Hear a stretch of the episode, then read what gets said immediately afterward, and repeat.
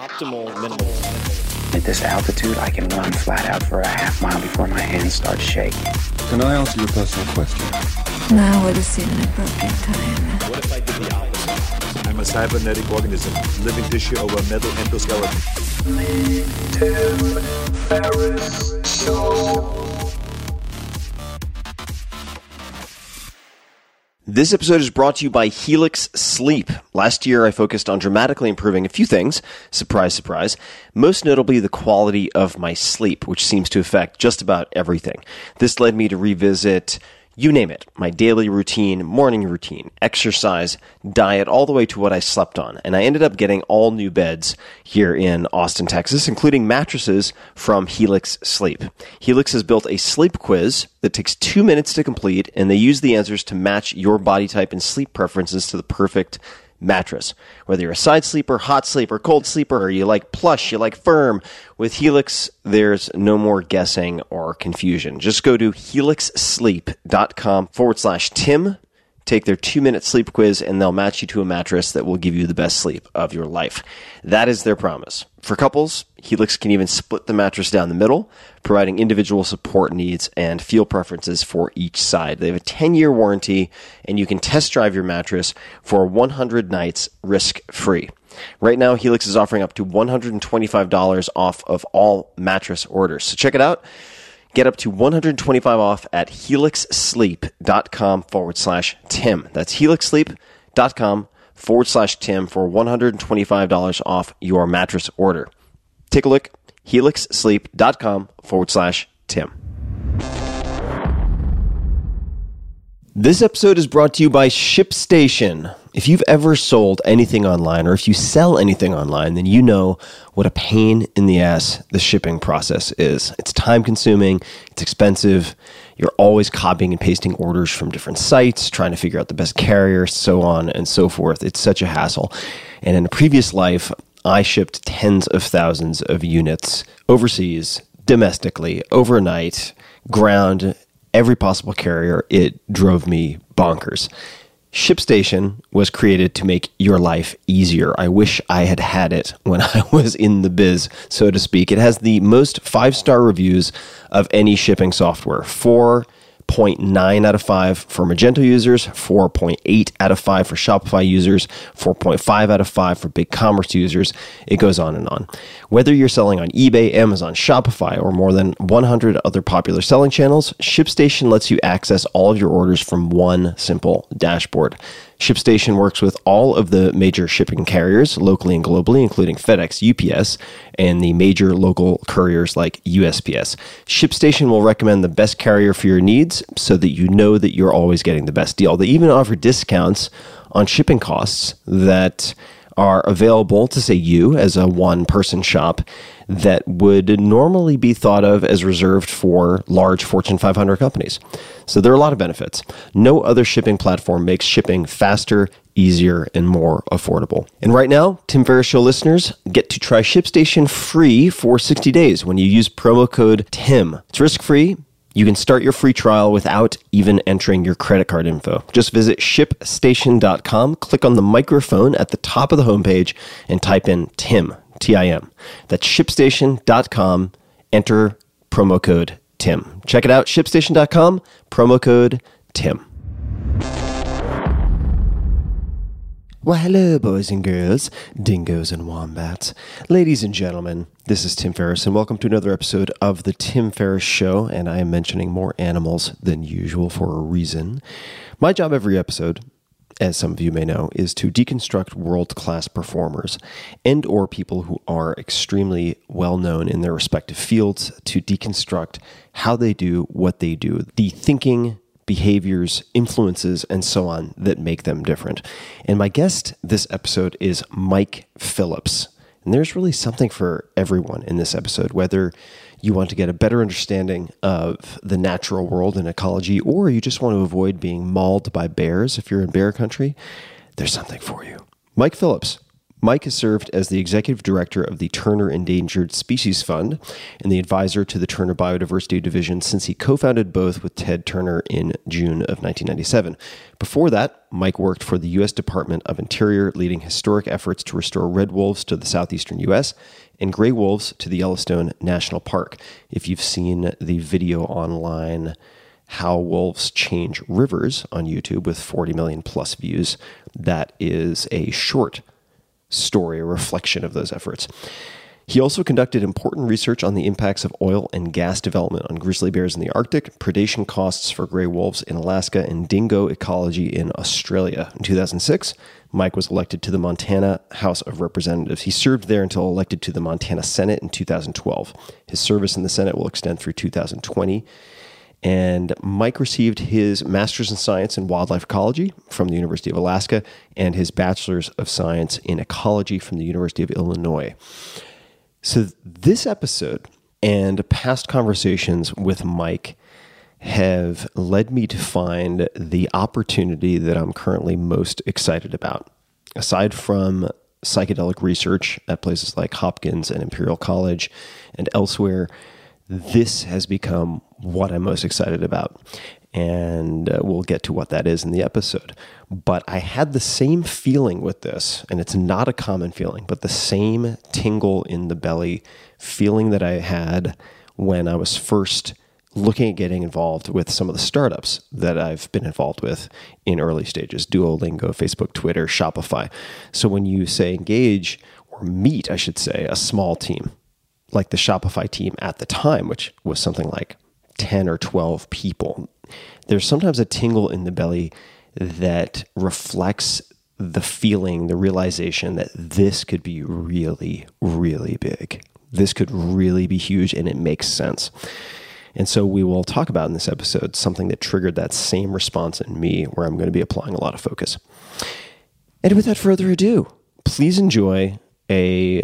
at times very hilarious, at times very profound, and certainly wide-ranging conversation with Mike Phillips. Mike, welcome to the show. Oh, Tim, it's my pleasure to be here. I, I couldn't remember that I'd done all those things, so thank you for reminding me of where I have been in the past. Well, I I may do more of that, and yeah. that, that'd be helpful. As I get older, I get forgetful. And uh, one of those... those old memories that I, I thought we might stoke is related to grizzly bears. And you and I connected through another scientist who recommended we speak, which came about because long ago I saw a video, and we'll probably talk about this, but How Wolves Change Rivers, which led me to reach out to my friend Sanjan, who's been on this podcast before, Conservation International. And he led me to Kevin, who led me to you, and... that's the background for people listening. Grizzly bears, I'm looking at one of these bullets, and it says that their muzzles are bloodstained, but their teeth are green. Could you explain yeah. why that why why that yeah, that's, is? That's a great start, Tim. Thank you. Well, many years ago, I was uh, studying grizzly bear behavior and habitat use in the Arctic National Wildlife Refuge in anticipation of oil and gas development. Uh, but for a period of time, I was part of a, a capture crew. We would... We would dart grizzly bears from helicopters. The, the drug would take effect. The bear would lay down and go to sleep. And and my job on the capture crew was to was to extract a premolar. If if you take a tooth from a grizzly bear, or many other animals for that matter, you can section the tooth very finely. And just like with a tree, you can come up with a good estimate of age by counting annuli, uh, yearly growth rings. So my job was to be the local dentist and pull a tooth from this grizzly bear. Now, every bear that I handled, Tim, the muzzles were bloody, uh, dried blood or wet blood, and the muzzles were bloody because at that time of the year, grizzly bears were making extensive use of caribou calves. The porcupine caribou herd, one hundred forty thousand animals strong, they calve en masse on the coastal plain of northern Alaska. Well, grizzly bears know this and interested in a pulse of animal protein in early summer, so they go out to the coastal plain and they, they hunt these caribou calves, and you know, quite successfully for at least a few days. So every one of these bears had a bloody muzzle. And you think, well, this is a what a fantastic carnivore, bloody muzzles. But every bear that I handled, that I pulled a tooth from, when I would pull the, the, the lips of the bear back to get at the teeth, their teeth were all green. The teeth weren't bloody. The teeth were stained a deep green. And the message to that story, or the lesson from that story, is looks can be deceiving.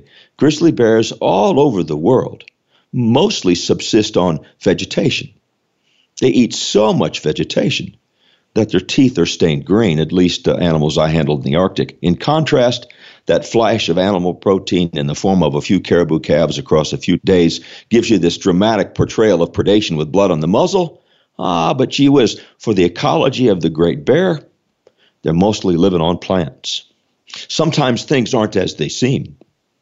Yeah, I uh, I, I may share some some grizzly bear stories later, but I've I've spent some time in the Brooks Range in Alaska, and uh, always wondered about that, because I've I've been to the Brooks Range during caribou migrations and have seen grizzly bears, which at least the locals Uh, sometimes referred to as barren ground grizzlies, because there's there's almost no tree cover, at least where I was, and uh, it seemed very, very, very difficult for them to uh, to catch caribou. In, yeah. in, in which case, what's left? It's green. Yeah, it, it is tough. It is barren ground country. There there are no trees. You're well north the tree line. That some of the shrubs are big enough they begin to resemble trees. Uh, this work was done in the Brooks Range, so you and I spent uh, time in the same country. It is a tough place to make a living. The, the bears don't have access to a long growing season. They've got to be smart about what they do. And the smart bear understands that while I might kill a, a few caribou calves over the course of a couple of days, and when you understand caribou, caribou give birth to what would be called uh, followers. A caribou calf, within short order, a day or two, is able to follow the herd without any problem. In contrast, other ungulates, ho- hoofed mammals, uh, like white-tailed deer, white-tailed deer uh, give birth to hiders. It takes a white-tailed deer fawn longer to mature, so their strategy is to be very good at hiding. Uh, caribou calves, without a lot of country to hide in, oh boy, they give birth to followers, and those calves get up and go in, in short order, are very capable at following the herd. So capable, oh, they, they can outrun a grizzly bear at two or three or four days of age. And, and so the bears have this very narrow window of opportunity as that calf is beginning to get his hooves underneath him, so to speak. You, you could have taken so many different career paths. You could have studied so many different things. How did you end up focusing so much on predators? Well, I'm I'm intrigued by rareness. Uh, as an ecologist, I'm intrigued by rareness. And, and by definition, just the way every natural system is structured, the way energy flows through a system, carnivores are always relatively uncommon. Certainly far more uncommon than the prey that they consume. And of course, the prey are more uncommon than the plants that they consume. So so I've, I've been intrigued by predation for a long time. I'm intrigued by carnivores because of rareness. And early in my career, Tim, uh, even before I did grizzly bear work, I was deeply uh, situated in the world of wolf conservation. And, and while gray wolves are fantastic and I'm fascinated by gray wolves, I'm fascinated by lots of native life forms.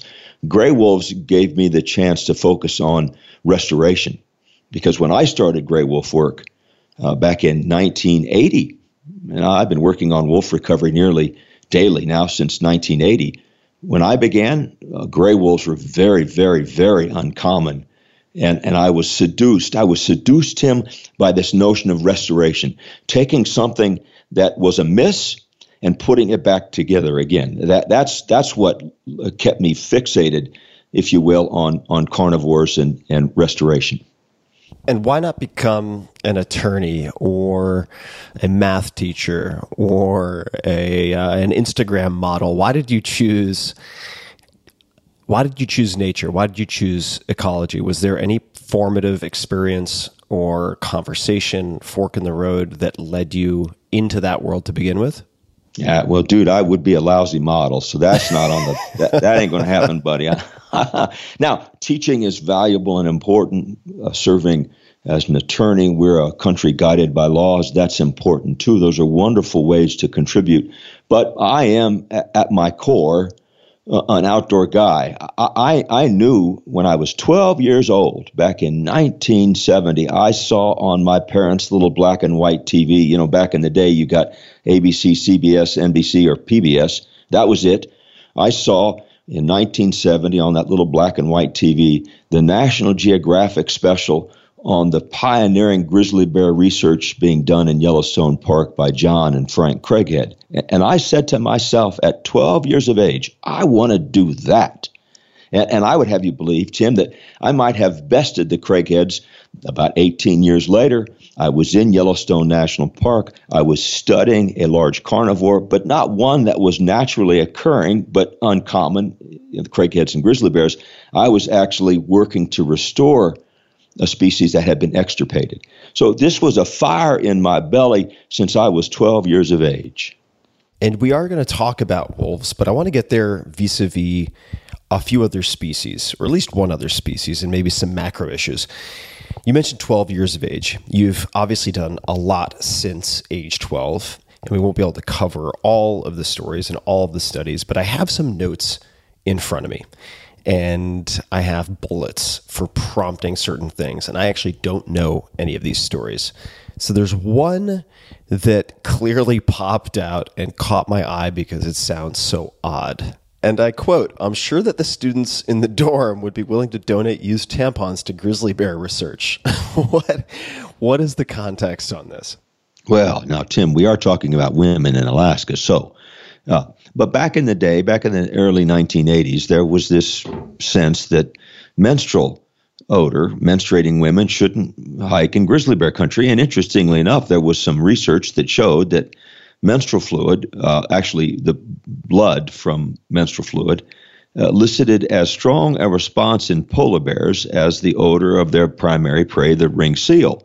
So as I was building out my graduate research, I thought, well, maybe gee, I could somehow test this on grizzly bears. And I thought if I could get women to help me, they would donate used tampons. I would then take the tampon and I would distill from that uh, mostly blood, but the menstrual fluid. And then I, I would take that fluid and I was going to create these little, it, the story gets more interesting as we go. I was going to take that uh, and, and with a small rock, I was going to take a small rock and I was going to affix to the rock a, a, a, a proper amount of sphagnum moss, something that would Or, or cotton, something that I could then dip in paraffin and, and, and create a small waxy ball that I could then take the menstrual fluid and inject into the small ball that was designed to be fired from a crossbow so that when it hit the ground near the grizzly bear, the little uh, ball would, the paraffin would blow up and expose the menstrual.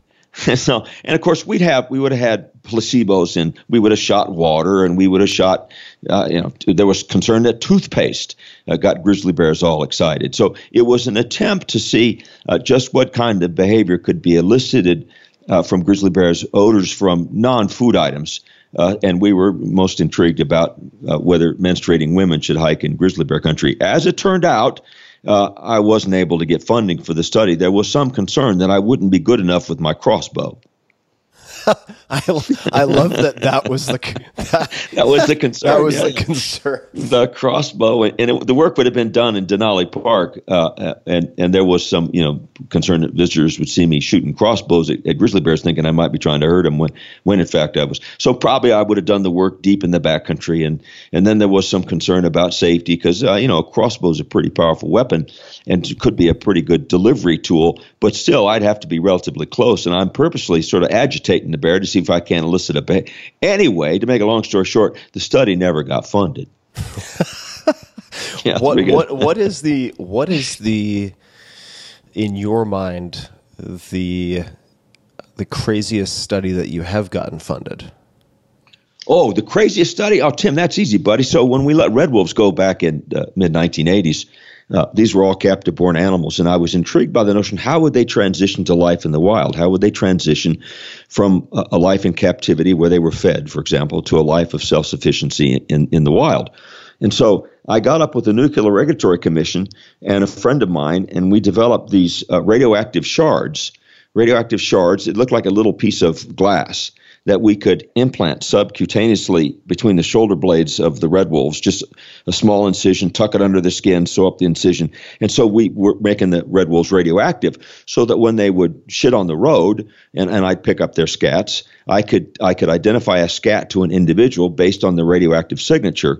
And I could look at how individual wolves, males and females, with a known history coming out of captivity, how they individually transitioned to life in the wild, to a life of self-sufficiency. How did they scent mark?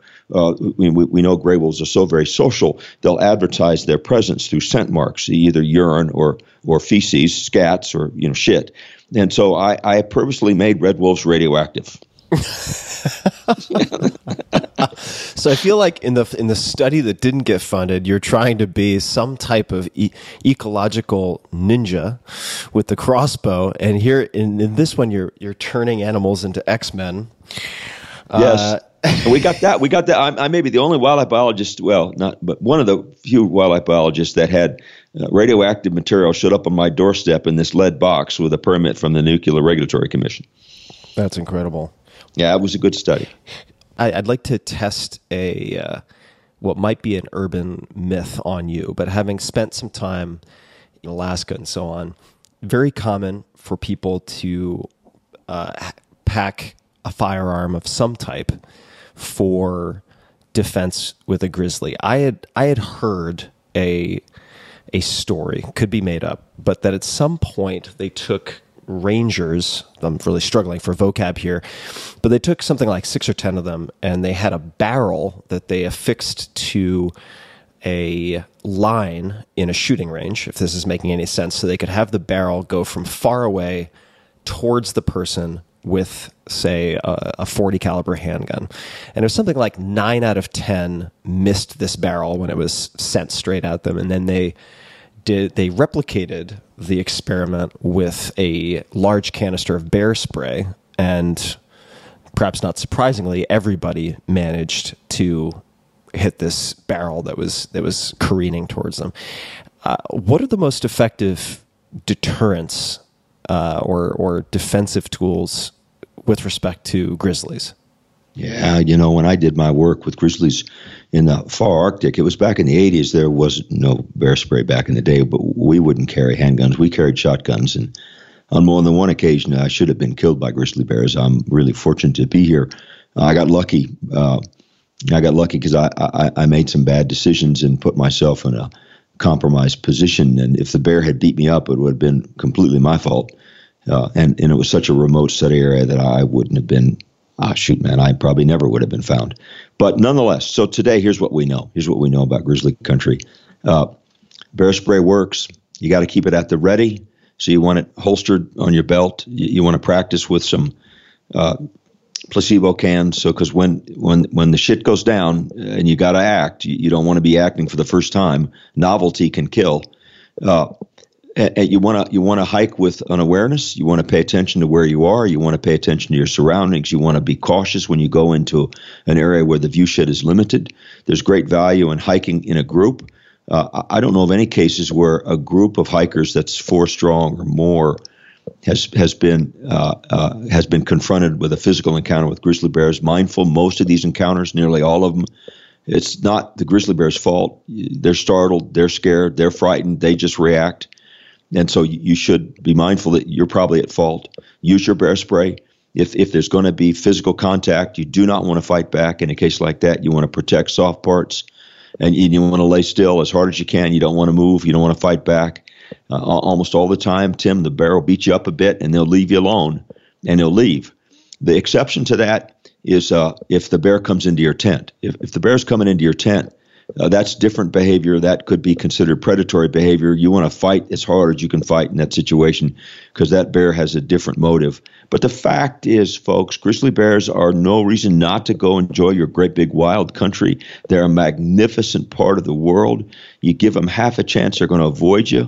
Uh, they don't want anything to do with you. You don't represent anything but trouble. So for heaven's sakes, hike smart, hike in groups, be prepared with bear spray.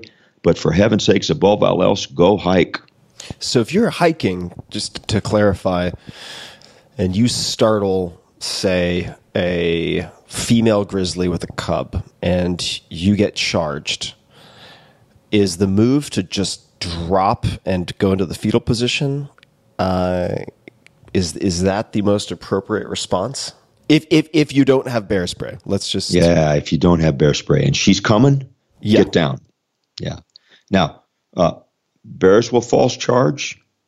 I've been party to that. The false charge, they'll stop. They'll start stomping on their front legs. They're clearly agitated. They'll start they'll start woofing at you and chomping their gums. When they do that, they're really upset. They're really frustrated. And and, and lots of times these false charges, Tim, while serious, don't result in physical contact. But what you just described, you want to get down. You want to accept whatever's coming, protect your soft spots to the best of your ability. And and and if the data mean anything, uh, she'll give up, and, and and she'll she'll leave you alone, and and you can wait, and she'll leave, and you can get up and go get help. Yeah. Just one more thing, Tim. If people are hiking in grizzly country, another thing that is always a good idea, uh, if you stay on established trails, the the grizzly bears know where those trails are. They they know where the people are. They know that you don't represent anything but a bunch of trouble. Uh, and, and so if you're where you're supposed to be and they know it, that's another way to hedge your bets. My Lord, my family and I have camped along Yellowstone Lake in the park, and we'll wake up in the morning and move out of camp to the main trail thirty yards away. And there's fresh grizzly bear tracks right on the trail. And the bear, the bear knew we were in camp and knew that there was nothing there. We, that people have for a long time now kept clean camps. And if you do go off of the established trails, if you're excited by bushwhacking, I know I am, uh, then I'm especially careful to keep an eye out. I listen. I look. If I'm in a restricted view shed, I go slow. I sometimes sing. I got a Jerry Jeff Walker tune that I sing in grizzly bear country that would scare anything away. So that's, that's some that's some more good advice, I think, Tim. Very good advice. And I've been taking notes, because I do spend time in bear country, but I think I've taken enough notes for now on bears specifically. Now I'd like to segue back to large predators and ecosystems in general. I'll mention also to people listening just a little bit of context, which is that I wanted to be a marine biologist for fifteen years or so, and grew up on Long Island, where the at the time, the rod and reel record for great white sharks had been set. And in fact, the crazy shark hunter in Jaws was based on a guy named Frank Mundis, who lived out on the East End in Montauk. So I had this fascination with with sharks specifically, and spent a lot of my time looking at sharks, which later, much after I decided to take a different career path, uh, remerged uh Uh, and or reemerged rather with introduction to scientists uh, operating mostly off of uh, different Caribbean islands who were doing shark tagging and looking at uh, the effects, the top-down effects of uh, apex predators on various ecosystems. Uh, could you talk to us just a little bit about the the effects? And some of these get exaggerated um, by. by some folks on the sort of conservation front, but nonetheless, could you describe what role large predators or predators have in an ecosystem? Where do they fit? What happens if you extirpate, as you said, if you if you wipe out uh, any apex predator in an ecosystem? Well, the system becomes seriously compromised, and and here's why, and we don't have to make reference to complicated science. We, we can just make it simple. Common sense really matters. So let's let's uh, let's start with the premise that life is the most important force in the universe. Uh, it seems like a reasonable thing to to uh, to assume. We we know life is powerful. We, we, we know we know that. We know it has this great drive to find its way forward. Well, if that's the case, then death has to be almost as equally powerful. And, and if you are A, a, a species, you're an organism, you're an individual that survives by delivering death, you have to count. There's just no way it works It works otherwise. Th- th- th- now, now, that said, uh, for some of these ecological effects to be manifest, the carnivore in question, whether it's a great white shark or a gray wolf, for, for, for them to serve as ecological engineers, for them to perform this mighty important role of delivering death, they have to be common enough for a long enough period of time to matter. Just quite simply, Tim, one gray wolf in Yellowstone National Park for one day does not make a whit of ecological difference. But but now imagine, oh, about one hundred gray wolves in the park over the course of twenty plus years. That begins to create this uh, change, this change that uh, leads to a, a system that's healthier, more resilient, more diverse, more capable of perpetuating itself going forward. If life matters, then so too does death. And if you are a deliverer of death, you have to matter. What is what is a trophic cascade? And uh, and and then I'd, I'd like to go from that to a discussion of the reintroduction of gray wolves to Yellowstone National Park. Um, and perhaps you could just give us a basic overview of, of what that is. Yeah, yeah, yeah. And then, mm-hmm. No, that that's that's a great question, Tim. Thank you. It's easy. Uh, trophic is just a word that refers, you can imagine, the the, the food pyramid. Uh, and and, and a, a trophic cascade is when uh, species at the top of the pyramid, relatively uncommon animals like gray wolves, begin to have such a profound effect on the next uh, section, next layer of the food pyramid, that those consequences cascade down through the rest of the pyramid. So, for example, if there's enough gray wolves in place, killing enough elk in Yellowstone Park and causing elk to change their behavior, the reduction in elk numbers and the change in behavior can bring about cascading effects through that food pyramid by changing the vegetative structure of the system. Uh, you can see more willows in parts of Yellowstone Park. You can see more aspen in parts of Yellowstone Park. Those woody species have had a chance to experience a release, a liberation, if you will, because there aren't quite so many elk keeping them at two or three inches above the ground through heavy browsing, but rather those aspen and willows can grow up. And as they grow up, system, uh, there's other Uh, wide effects in the system. Passerine birds become more common, little, little dicky birds that migrate from the, the neotropics to the northern Rockies and back again. All of that woody structure of an aspen forest, for example, provides great habitat for those passerine birds. The increase in willow can provide forage for beavers that can now make a go of it when they couldn't before. So because the gray wolf, uncommon, is impacting a relatively more common prey species in a manner that causes other parts of the system to change, that's that's where you get this cascading effect through the trophic system, through the food chain, through the food pyramid. That's all it speaks to.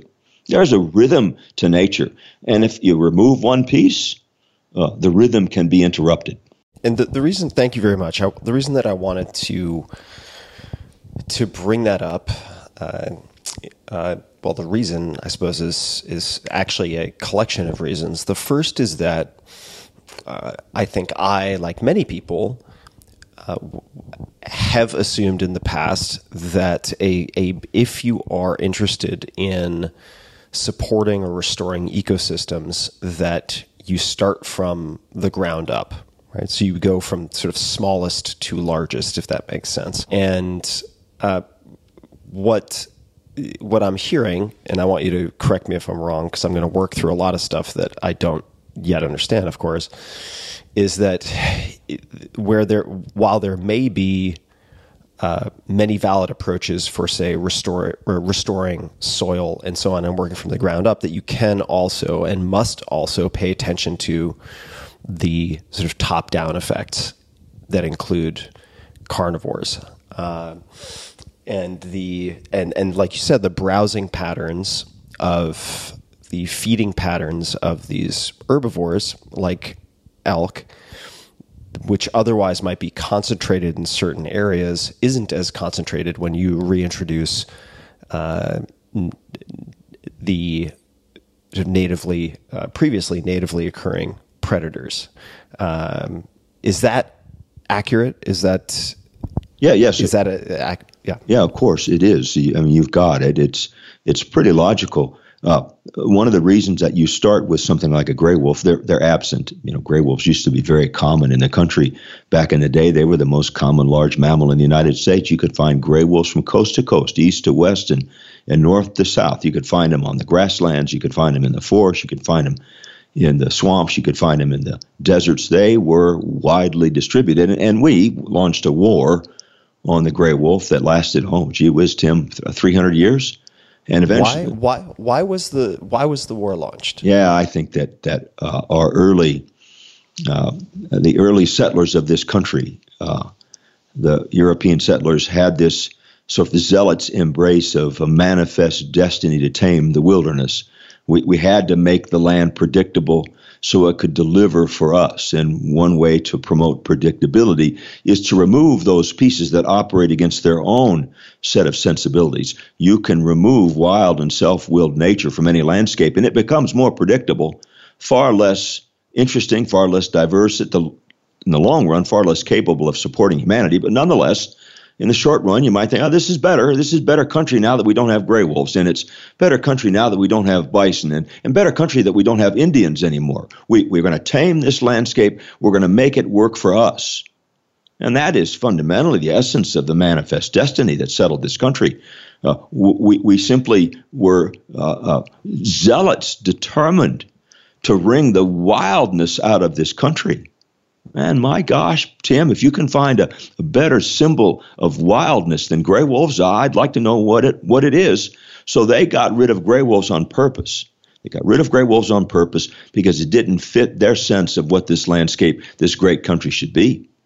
How did how did that, I mean, the numbers, I don't know what the numbers are, but they must be staggering. I mean, the number of wolves that were killed. How does one implement that type of mass extermination? Well, like you, you, you, it's not it's not done by folks with, you know, twenty-two rifles in their backyard picking off one or two at a time. I mean, there, there's was there some systematic approach to it? Yeah, there certainly was. Now, first and foremost, uh, the approach was applied with great determination.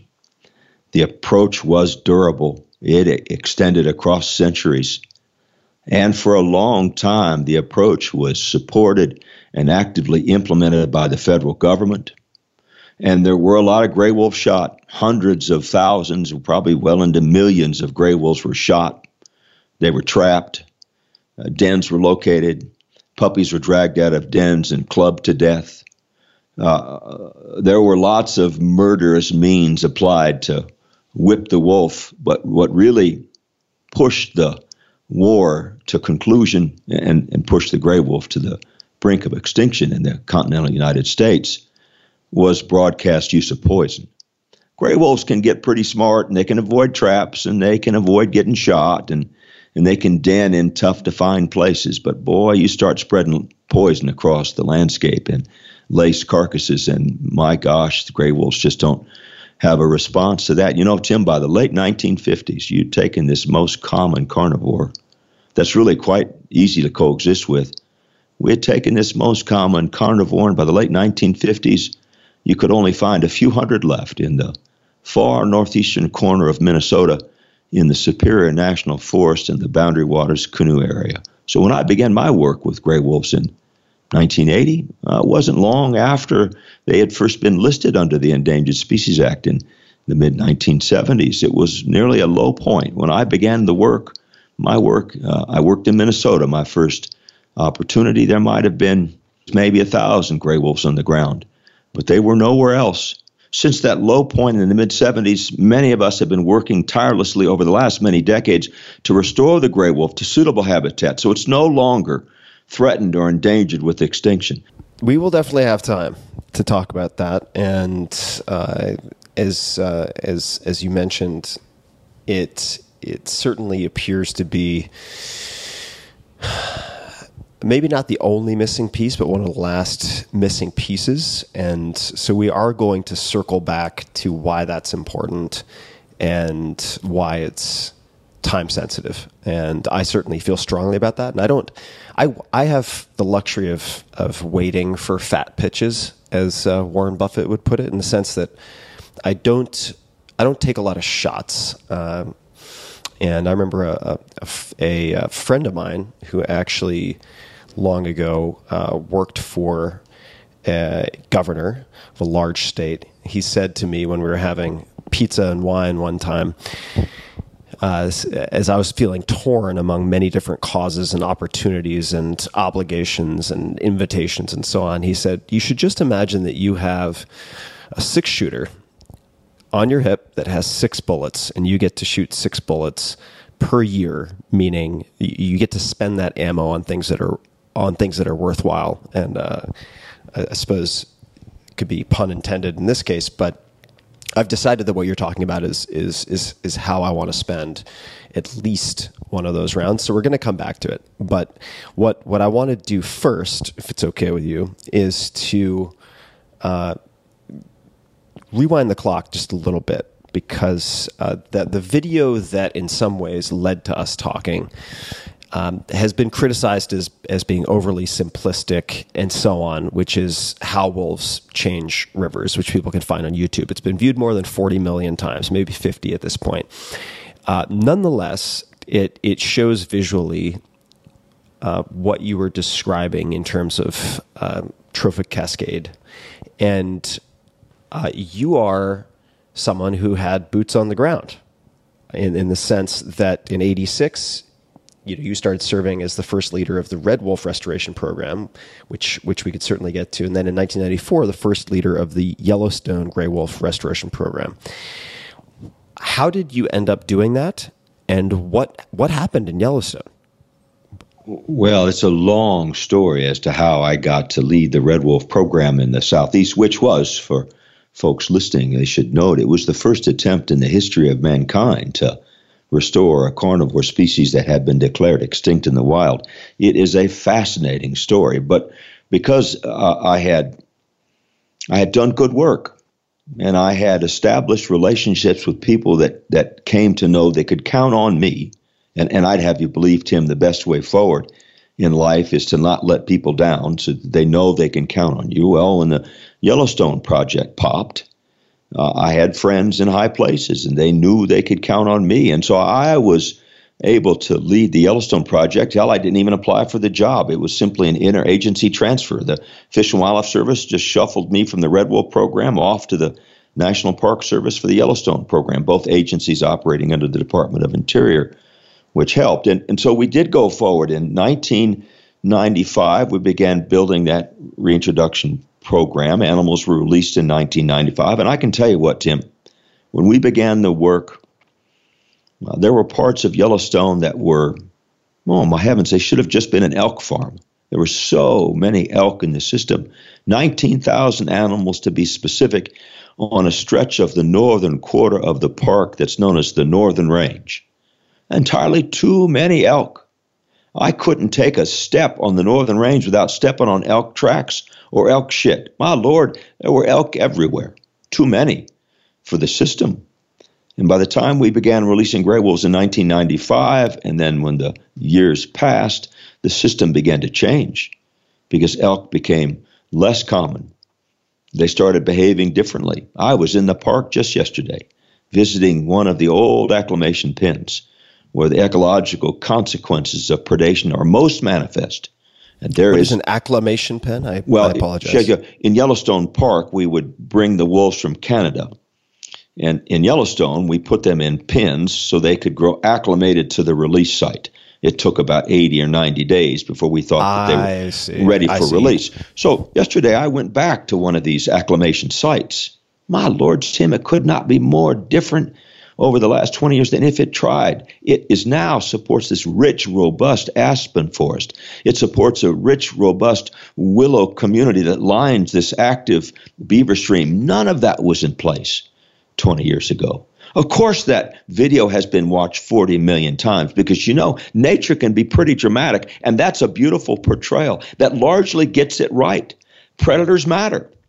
Predators matter. Now, in Yellowstone, to be fair, gray wolves made a, a, a big contribution, but so do grizzly bears, and so do black bears, and so do cougars, and so do coyotes. Predators matter, and they matter because they help ensure that there's a depth, there's a breadth to any particular system. You can go back, one of the greatest ecologists of all time, a gentleman named Aldo Leopold. And, and he, he wrote this essay entitled Thinking Like a Mountain. And he was the first to poetically observe that only the mountain has lived long enough to understand the howl of the wolf. Only the mountain knows that too many elk is a big problem. And the only way to address too many elk is to make sure you've got good predators in place doing their job. If life matters, so too does death. It's fascinating. It's fascinating the way nature is stitched together. It is redundant, and it is hard to understand. But sometimes it reaches up and smacks us upside the head and says, holy mackerel, wolves can change rivers. You, you, uh, so you were in a leadership position uh, with this reintroduction. Uh, when did you when did you leave the project, or when did you leave yeah. uh, the, the work in Yellowstone National Park? Yeah, that's a great question. Thank you, because it was a very difficult period in my life. I left the park in the early summer of nineteen ninety-seven. And you might think, well, you tell me you wanted to work there since you were twelve years old. You land in the park in the fall of ninety-four, and by early summer ninety-seven, you're gone. That's not much of a shift. Well, here's what happened. I had grown fascinated uh, about the role of private land and private assets to advance the recovery of endangered species, because two wolves, two wolves showed me private land matters. One was a little wolf in the southeastern United States known as three fifty-one, the first red wolf born in the wild in decades.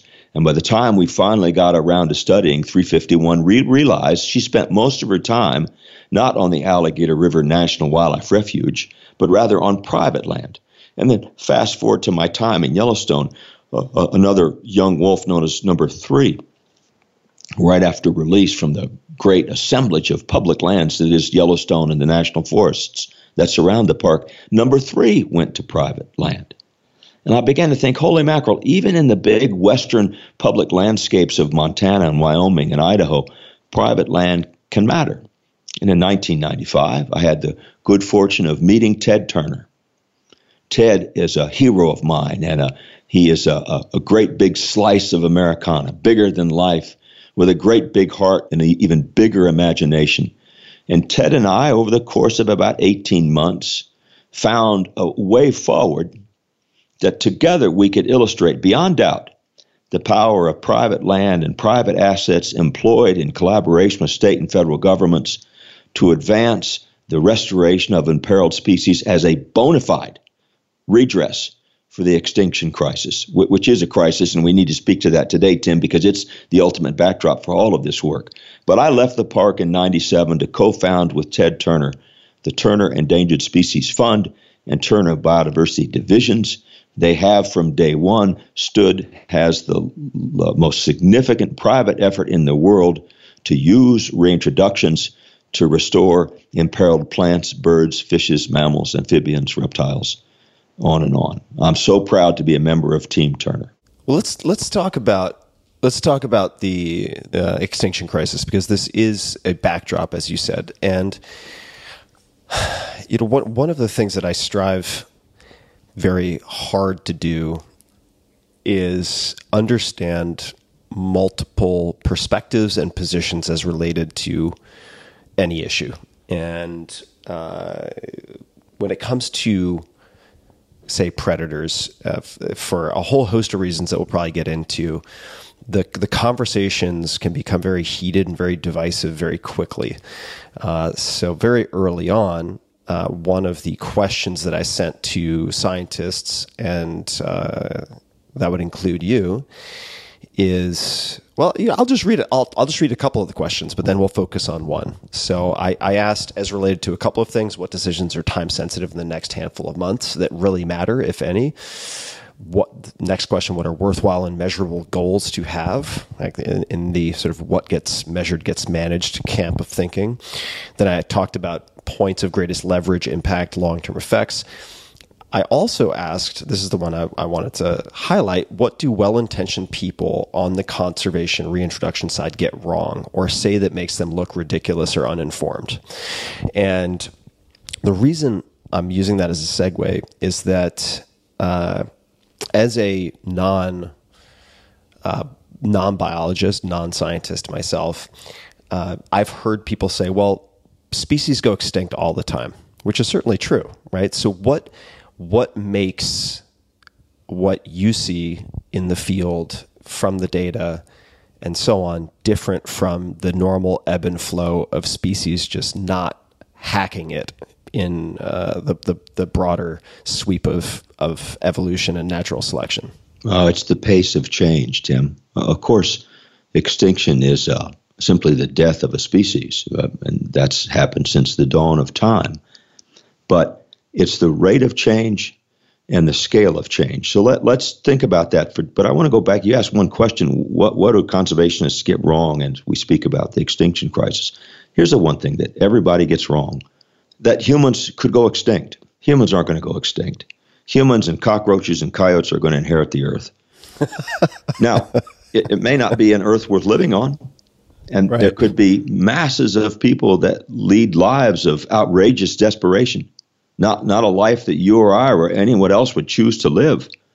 But they're still living. They're still alive. They're still a sentient carbon-based organism out there trying to make ends meet. I, I, I think what we're doing is so deeply fouling our nest that we've got a, a, a serious problem. So that, that's that's the one thing that we that we get wrong. But back to your question, the the real startling fact now is the pace of change and the scale of change. So across five hundred million years, this planet has supported multicellular life.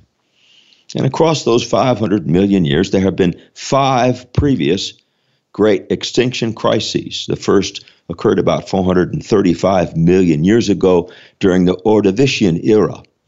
The most recent one occurred about sixty-five million years ago during the Cretaceous era, when uh, an asteroid slammed into the planet off the coast of what is now the Yucatan Peninsula, measuring something like six miles across and traveling at something like forty-five thousand miles an hour. And in a geological instant, Tim, that asteroid ended the reign of the dinosaurs. Well, now, the sixth great extinction crisis began during the Anthropocene era, the era of man. And the Anthropocene began in the late eighteenth century, if not centuries earlier.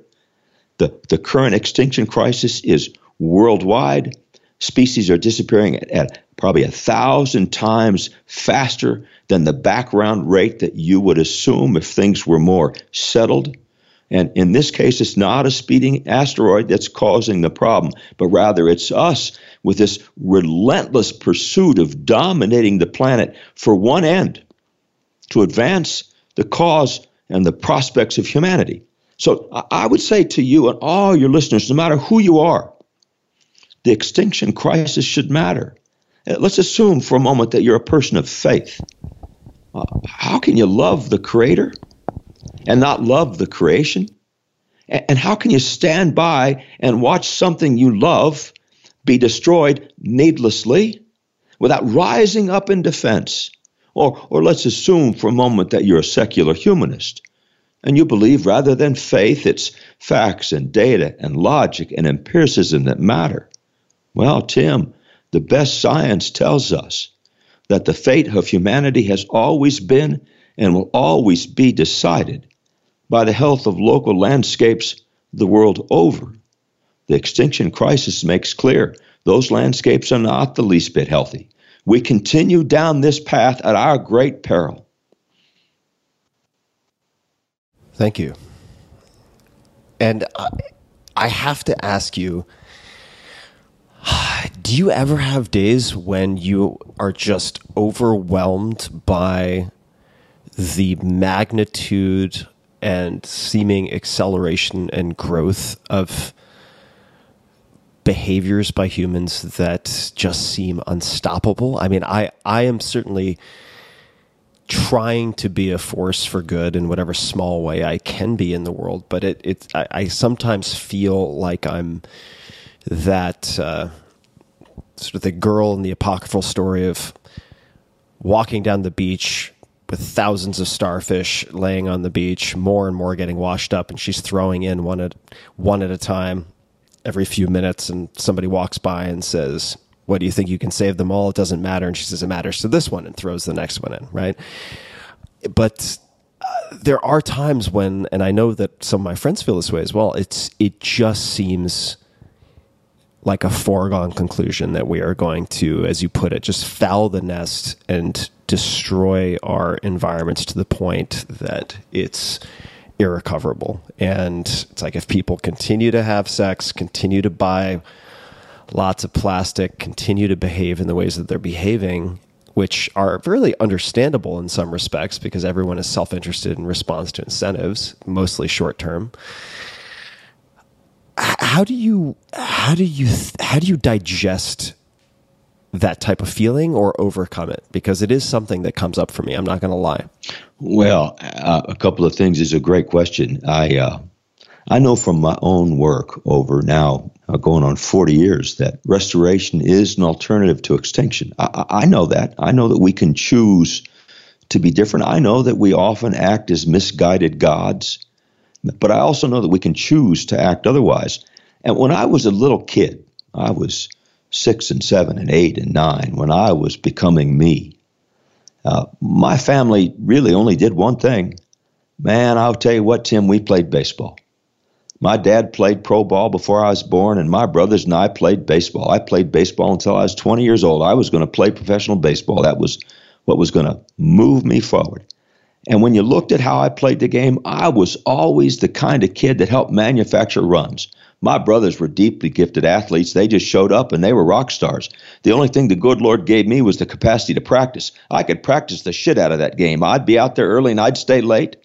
And I just learned through my own youth that manufacturing runs, just working with great determination, is a way forward that I found deeply satisfying. You combine that with my Uh, uh, awareness that restoration is an alternative to extinction, and my deep belief that the world is run by those who show up, I wake up every morning ready to go. So you have you have hope then. I mean, you're not... I have determination. I think that's more important than hope.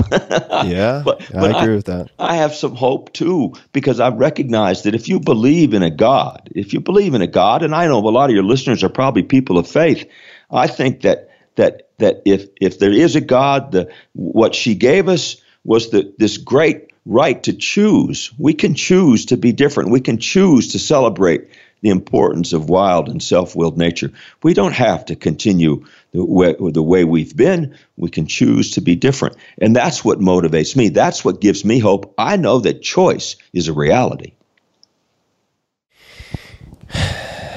Yeah, determination is is more important than hope. I uh, remember, it's probably two thousand nine or so. I want to say two thousand nine, two thousand ten, when I I received as a gift a staff shirt from the production of the movie Avatar. And Jim Cameron is... Uh, He's a very smart guy. He's very intense. He's very determined and known for having grueling productions, uh, in part because they're so ambitious. And uh, as as he put it, he's been on the podcast before, uh, that he knew it was going to be the most difficult movie production in history, very um, most likely. And so he gave all of the staff shirts, which had a quote on the chest, and the very first line was, "Hope is not a strategy." Oh, well, there, there you go. There you go. Yeah. And uh, and so, speaking of strategy, right? The the way that this conversation came together, the way we met, is is is, is pretty wild, just given all the factors at at, at play, but. Let's talk about Colorado for, for a minute, and we're going to zoom in and out. So uh, we're, we're not going to do just Colorado, but I don't live in Colorado. I live in Texas, and I've certainly spent time in the great state of Colorado, and I love it. You guys have wonderful wildlife, fantastic skiing. Uh, I should also point out that uh, I've I've gone to Colorado to hunt. I do not oppose Uh, certain types of hunting, uh, that, which is also why I was in the, the Brooks Range. Uh, it's a beautiful state. And uh,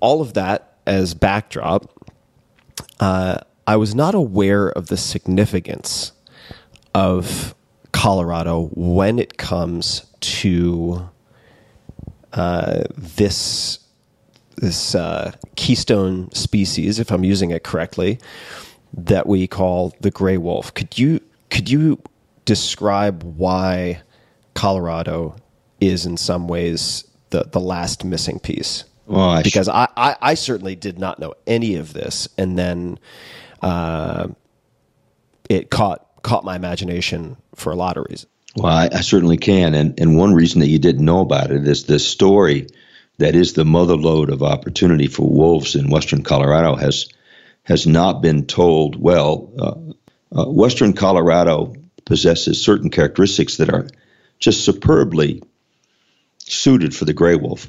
Principally among those attributes, there's over seventeen million acres of federal public lands in western Colorado. So, Tim, it doesn't matter that you live in Texas. It doesn't matter that your listeners live all across the country, listeners all across the world, at least for folks in this country. What matters is those are your national forests. The, the the the White River National Forest is just as much your national forest, whether you live in Denver or Austin. It doesn't matter. That's the whole point of federal public lands. Western Colorado is graced with over seventeen million acres of federal public lands, and across those federal public lands, uh, they support uh, seven hundred thousand, an estimated seven hundred thousand deer and elk after After the recreational hunter has removed about eighty thousand deer and elk. There remain on the ground about seven hundred thousand. When you look at what makes wolf recovery successful, you need a big patch of federal public lands. That's the seventeen plus million acres. And you need a big prey population. That's the seven hundred thousand deer and elk. It is a biological motherlode. On top of that, Coloradans have a sensibility uh, uh, that, that's different than many states. Coloradans celebrate their wildness. Coloradans have indicated over decades that they would they would willingly welcome the wolf home. And then finally, I would have you believe, from an ecological and symbolic standpoint, restoring the gray wolf to the great state of Colorado does a good job of helping to restore that state's natural balance. And it would serve as the archstone. The final piece, Tim, the final piece of the restoration puzzle that connects gray wolves from the high Arctic all the way to the Mexican border. There's no other place in the world, and you can imagine restoration of a much maligned, misunderstood, persecuted large carnivore over such a continental and sweeping scale. That is restoration magic of the finest kind. Both the wolf action fund dot com and the Rocky Mountain Wolf Project dot org are trying to move that idea forward to ensure that the gray wolf finds its way back to its ancestral homelands in western Colorado. And we'll, we'll talk also about the, the organizations, and I'll link to those in the show notes for everybody. But let me let me paraphrase what what I heard in that last portion of what you said, because it's it's part of what drew my attention to all of this that we're discussing.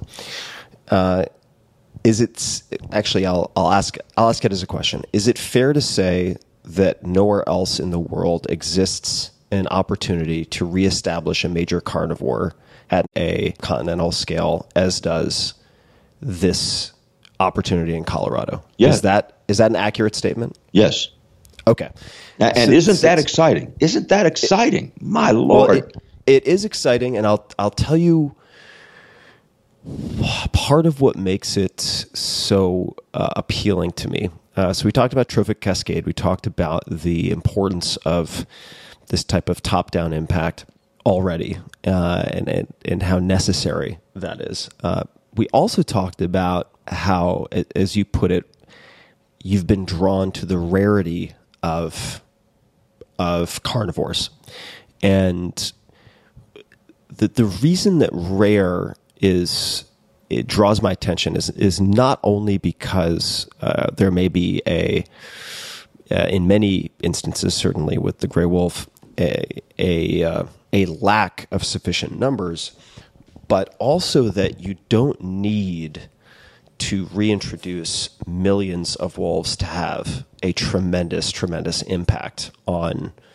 Uh, positive impact on natural ecosystems. You don't need tens of thousands, uh, as you put it. If you look at this pyramid, at the very top, you have much smaller numbers than at the bottom. So to if we're looking at the opportunity to reestablish a major carnivore at a continental scale, how many wolves need to be reintroduced over what period of time for that to stand a very good chance of uh, being realized? Oh, not many, Tim. You're absolutely right, buddy. It would be uh, over the course of maybe two years, maybe three. Uh, if you were to translocate, oh, gee, it was fifteen, twenty wolves a year over the course of a couple of years from, say, Montana to Colorado, you let them go, uh, they take care of the rest in rather short order. Let's say within a decade, uh, those twenty, thirty, forty wolves that you move from, translocated from Montana, released in Colorado, they'd give rise to a population that would be uh, approaching one hundred strong. We could assume for this discussion that a viable population would be something like two hundred fifty wolves. Uh, you, you would see that probably within the first fifteen years or so, maybe twenty years after release, and it would get there with a great deal of certainty. We've done this work before. It's exactly what we did in the Northern Rocky Mountains. We know how to do this cost effectively. We know how to do it certainly. And most importantly, we know how to do it humanely. What what do you hope the the ripple effects would be of this if it's done, right? Because for, for a lot of people listening, they might say, if they don't have some great affinity for the wolf for some reason, which a lot of people don't, uh, what are the what are the beneficial larger scale effects that are plausible uh, outside of the repopulating of wolves themselves by doing that? If if such an initiative were successful, what would you hope some of the ripple effects to be? Well, Tim, thank you, because ultimately that's why I wake up, as I said, every day excited, determined to try to do a little more than my fair share. I, I believe that restoring gray wolves to western Colorado has tremendous uh, power. Uh, as an accomplishment, it would make clear that wolf restoration provides a, a new way of relating to nature, a, a, a new way for us to go forward to help end, end the, the senseless destruction of the natural world through thoughtful, purposeful, well-designed reintroduction projects. As a, as a conservation scientist, Tim, who is keenly aware of the growing magnitude of the extinction crisis, and we, we just spoke to that moments ago, I know that restoration efforts that inspire people are essential to humanity's well-being, lest we continue to grow increasingly uh, disconnected from our evolutionary past and, and, and divorced from a relationship with the natural world that promises peace, prosperity, and justice for not only human life, but, but non-human life. And, and I want to emphasize to your listeners, there's, there, there's no equivocation here. They should make no doubt that the stakes are high and growing ever more so. We, we spoke about the sixth great extinction crisis. It's tightening its grip on the planet, compromising all that is really important. But, but restoration reminds us that we can choose to be something other than misguided gods. It, it illustrates how we can change. It makes clear that restoration is an alternative to extinction. Why? Why is this controversial? And I, I'm I'm uh, asking mostly for people listening because I've I've looked into this a lot. Uh, but I'd, I'd love for you to speak to why wolf recovery is so divisive. I mean, in this day and age, I would hope people to be past the uh, Little Red Riding Hood image of kind of fairy tale, all powerful. Uh, evil wolf archetypes, uh, but it's a carnivore. I get it. Like it, I would not want to be eaten by wolves. Wouldn't want all my livestock to be eaten by wolves. I mean, there are a lot of concerns, but why is it so charged and so divisive? And uh, could you could you speak to uh, sort of real versus justified versus unjustified concerns? Yeah, well, you know, it's a problem. Wolf restoration is a problem. Wolf restoration is controversial.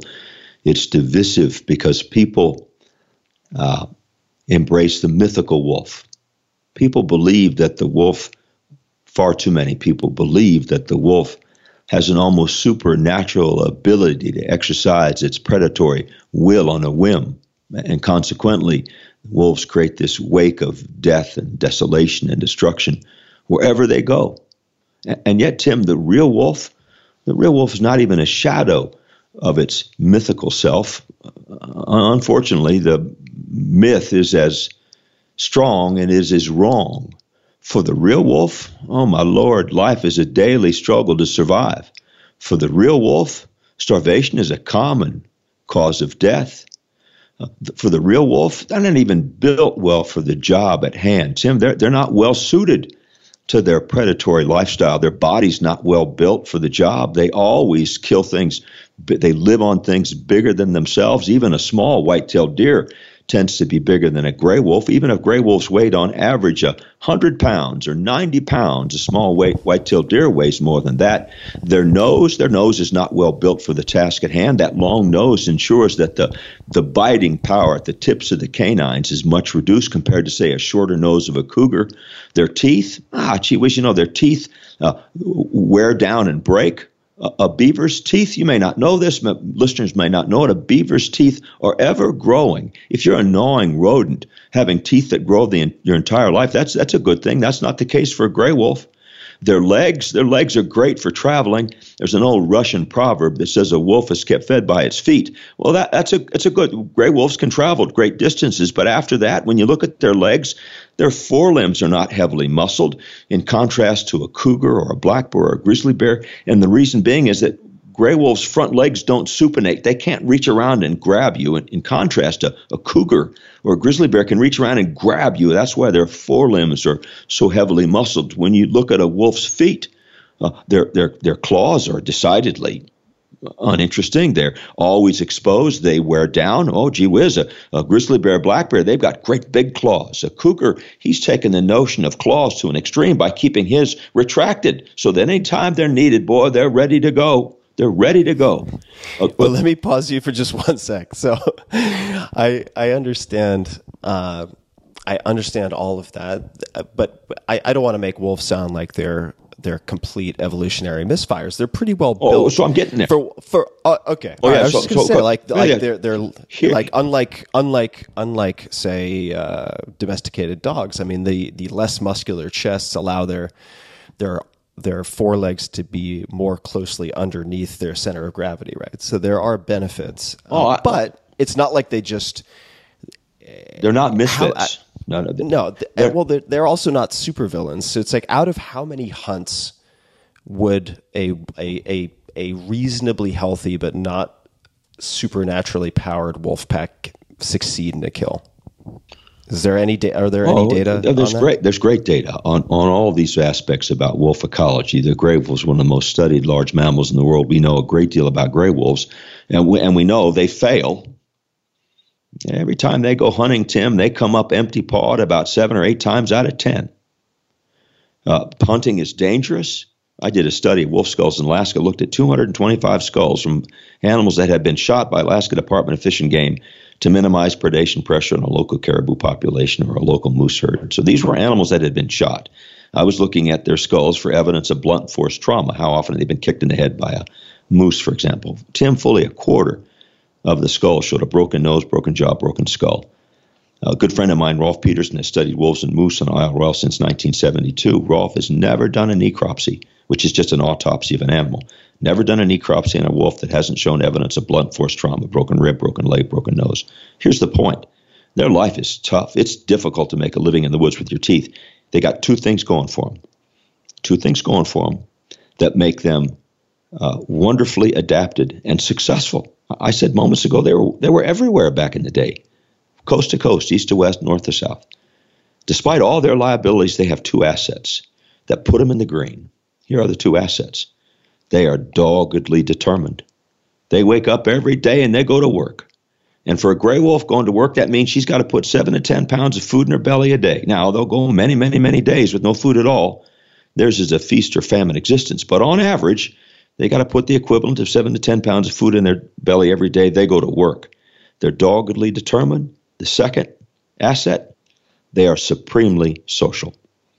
There's that Rudyard Kipling poem, Law of the Jungle, and there's two lines in that poem that read, "The strength of the pack is the wolf, and the strength of the wolf is the pack." They are doggedly determined. They are supremely social. They are successful because of those two asset, assets despite all their liabilities. But it's crazy for people to think that wolves exercise their predatory will on a whim. They don't. But because people embrace that mythical wolf, it's that embrace that gets in the way of wolf recovery. That's why it's so controversial. They're not willing to acknowledge the real wolf, which the best available science, much of which I've helped collect, says that coexisting with the gray wolf is a rather straightforward affair that requires only a modicum of accommodation. So let's let's talk about the, the, the people who are or are not, actually not the people, but the concerns of the people who are opposed to wolf reintroduction. And I, I spent a lot of time reading up on this, watching videos, because I wanted to understand their perspective. And I should also say that uh, as as as a bit of context for people listening, and I, I don't think that you knew this either, that uh, I have family in farming. Uh, I have supported American Farmland Trust, among other nonprofits related to farmland and so on, since two thousand eleven or two thousand twelve, when The four-Hour Chef came out. And uh, as I mentioned earlier, I also hunt. So the, it's it's not as though I uh, have a, a uh, stones to cast at at at hunters or farmers and ranchers, but there's there is opposition from uh, from hunters, outdoors men and women who are concerned that wolves will wipe out big game or decimate local big game populations. You also have ranchers who are very concerned that wolves will uh, kill their livestock and uh, sort of really devastate them economically. How do you, how do you respond, or how would you respond to those people? Well, here, here's what I say, and I've been saying this for a long time, and these statements are backed up by decades of reliable research, including many papers published in very good journals. So this is really very reliable science. Uh, first and foremost, we know that gray wolves are not a threat to human safety. They they just aren't. Uh, and so we can, I, I never dismiss anybody's fear. If, if they truly uh, are concerned about their safety because of gray wolves, their fear is their fear and they're entitled to it. Uh, I simply say, well, I, I appreciate your fear. It's unfounded. There's nothing that we know that tells us that uh, that's a justified concern. And then I can tell them countless stories, and I can tell you stories too today that make clear, at least in my life, gray wolves have never, ever been a threat. So, so that's the human safety issue. Wolves and livestock, it is true. It is just true. Again, framed by decades of reliable research. It's the atypical wolf that kills livestock. Most gray wolves don't. The, the wolf depredations on livestock do not represent a threat to the livestock industry. The depredation events are just too uncommon. For example, in Montana, with eight or nine hundred gray wolves on the ground in Montana, there's about fifty head of cattle killed a year. fifty head of cattle out of over two million is not a threat to the industry. Now, if you're fifty head of cattle, you got a problem. I acknowledge that. Fortunately, I know that we have very good tools at the ready for resolving conflicts when they arise, and very good tools at the ready for ever preventing conflicts from occurring in the first place. And then as it relates to wolves and big game and wolves and big game hunting, uh, I've been a big game hunter. I understand that that recreational pursuit. I get that. But here's what we know. In Minnesota, Wisconsin, Michigan, lots of big game hunters there. In Montana, Wyoming, and Idaho, lots of big game hunters there. There's been no interruption with thousands of wolves on the ground in the Great Lakes states and thousands of wolves on the ground in the northern Rocky Mountains. There's been no interruption of big game hunting in those states. I, for years, Tim, I served as the ranking minority member of the Montana House Fish and Game Committee, and then I was the ranking minority member of the Senate Fish and Game Committee. I saw this not only as a biologist, this issue of wolves and big game. I saw it as a biologist, but also I saw the issue as a as a state representative and a state senator. And most of the time, people were coming to our committees to express concern about too many elk. Most of the elk management units in the state of Montana are either at management objective, as decided by Montana Fishwife and Parks, or over objective. For heaven's sakes, Tim, you know there's areas in Montana where you can hunt elk six months out of the year because the state is trying to effect a population reduction. And some of those areas, with that very liberal elk hunting season, is in wolf country.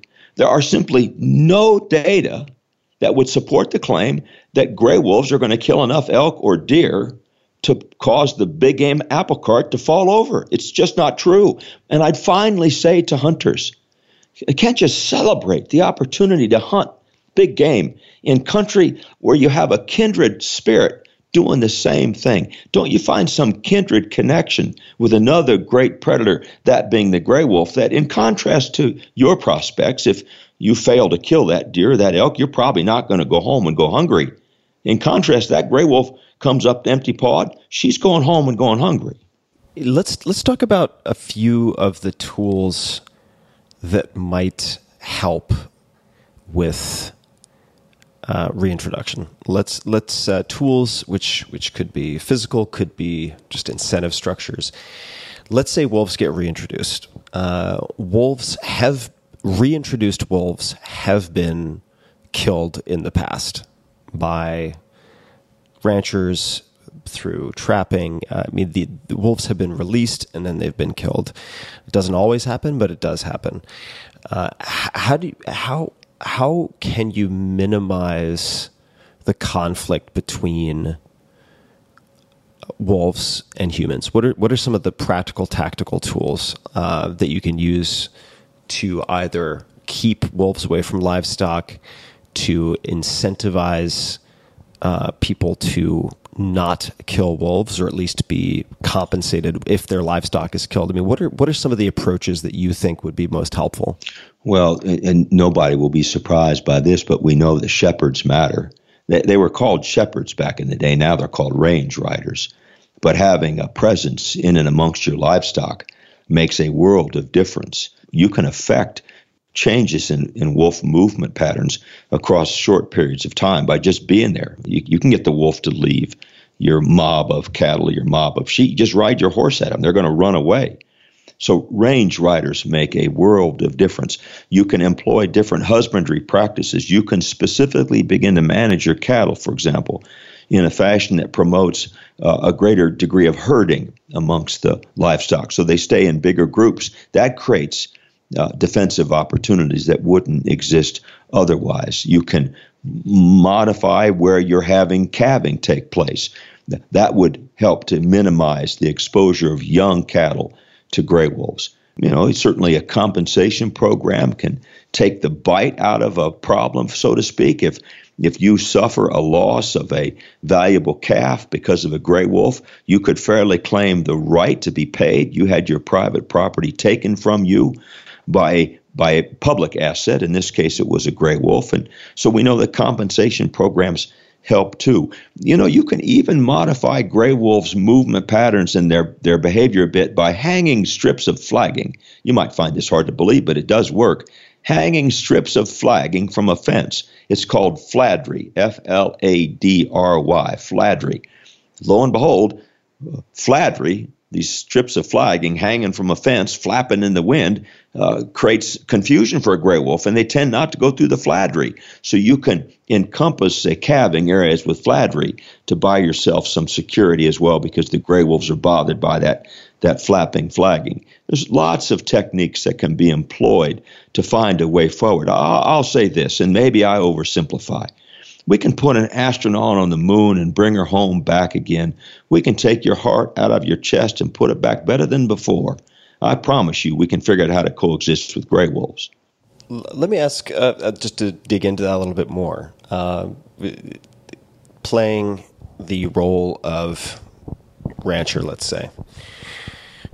I think humans, all humans, including me, uh, are prone to look for the path of least resistance, or uh, the the least amount of work that can do the most, uh, whatever the objective might be.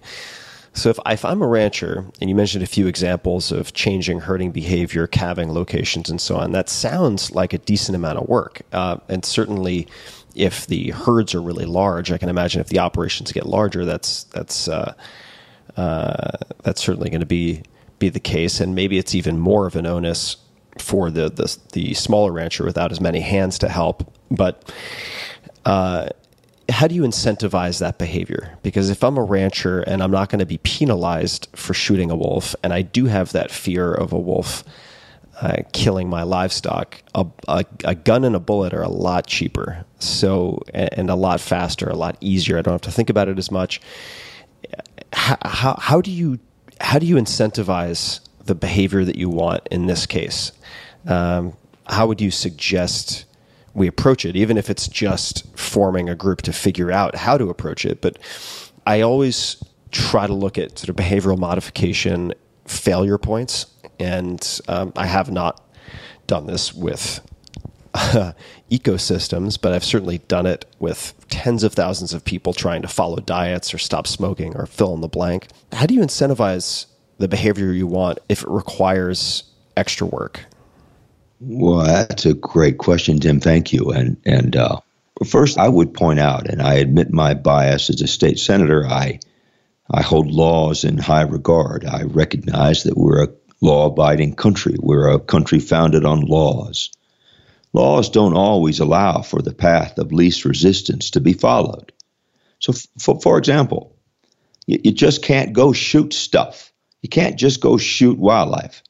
We have laws in this country that say wildlife are a public trust asset managed by state and federal agencies for the public's benefit. You don't own the elk. I don't own the elk. You just can't go shoot an elk anytime you want. You can't shoot a gray wolf necessarily anytime you want. That might be the path of least resistance. It happens to be illegal. Well, if you don't like that, okay, okay, you could try to change the law.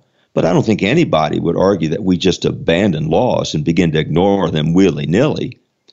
But nonetheless, I appreciate the path of least resistance. I know I tend to follow that path when I can. I have made the point over and over again that I would be more than willing to incentivize coexistence with gray wolves by advocating for very liberal management on private land. It's your ranch. It's your problem. You take care of it. We want to make sure that your response to taking care of it's backed by law, so you're not a lawbreaker, but we can do that. Shoot the wolf on private land if the laws would allow for that. That's liberal management. I promise you a dead wolf's not going to get in your chicken coop anymore. They, they wouldn't do that much anyway, but you get the point. But in contrast, Tim, if you can embrace the notion of liberal management on private land, the flip side, the flip side of that is very conservative management on public land.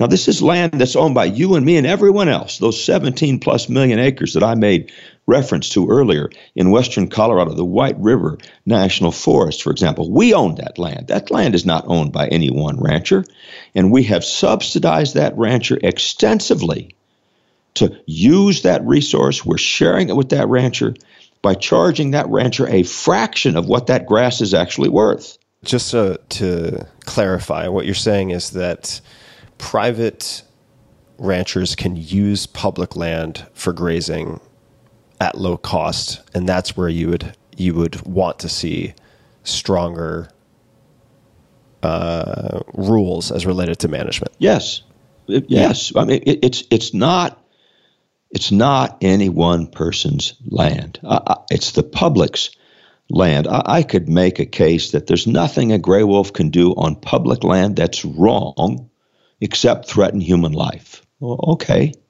But if you're there, subsidized by the American public to be there, you choose to be there, it's a willing choice.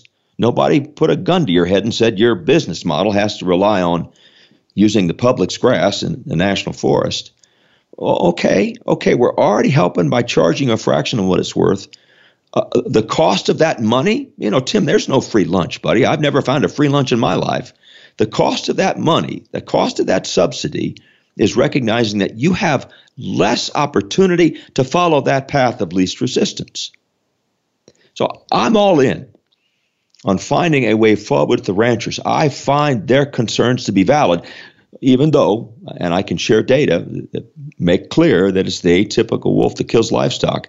Something like ninety-nine point nine five percent of cattle in the Northern Rockies are never bothered by gray wolves. It's a very, very small zero point zero one, zero point zero five percent number of cattle. But if you're the one that just lost two calves last night, you got a problem, and we've got good tools for resolving that conflict. And sometimes I think we can let people follow the path of least resistance on private land. That makes sense to me, but I'm not sure that makes sense on public land. You mentioned something earlier that I want to revisit for a second, which is uh, saying that you can't just shoot, say, gray wolves or other species willy-nilly. Uh, and that's certainly true in a lot of cases.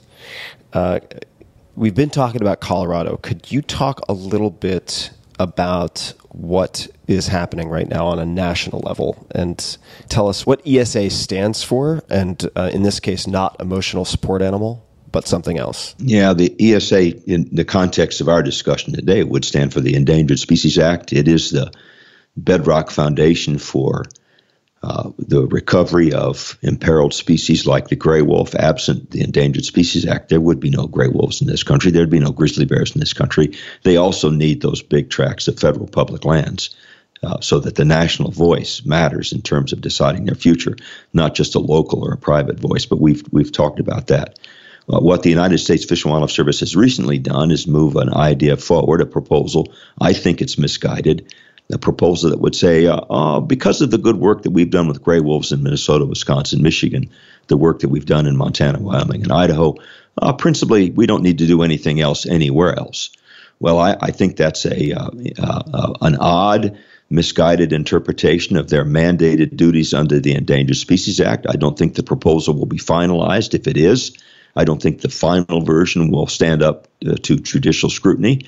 I think the gray wolf will continue to be protected under federal law in places like Colorado. As I said earlier, the Rocky Mountain Wolf Project and the Rocky Mountain Wolf Action Fund both aim to move the notion forward of recovering the gray wolf to this great big patch of opportunity that is in western Colorado. Let me ask a, just a quick pause and question. How much of its historical range does the gray wolf currently inhabit? In the continental United States. In the continental United yeah, States. In the continental United States, Tim, d- despite decades of hard work, and, and I've been honored to be a big part of that.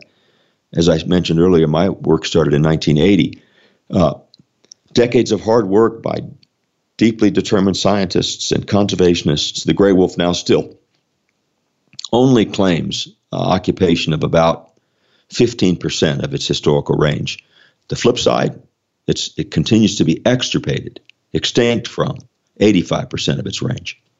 Let me ask you a question that I'd love to hear you take a stab at. I'm sure you have an answer for it, which is why are different animals proposed for delisting at different points in their rehabitation of their historical range? In other words, if you had something like the bald eagle, I'm pretty sure that, of course, it's perhaps an exception because it's the symbol of our nation, but that's not going to be taken off the E S A after it's occupying fifteen percent of its historical range. And there's probably a lot between the bald eagle and the gray wolf, but why, why is such a range permissible? Yeah, some species are simply exhausting.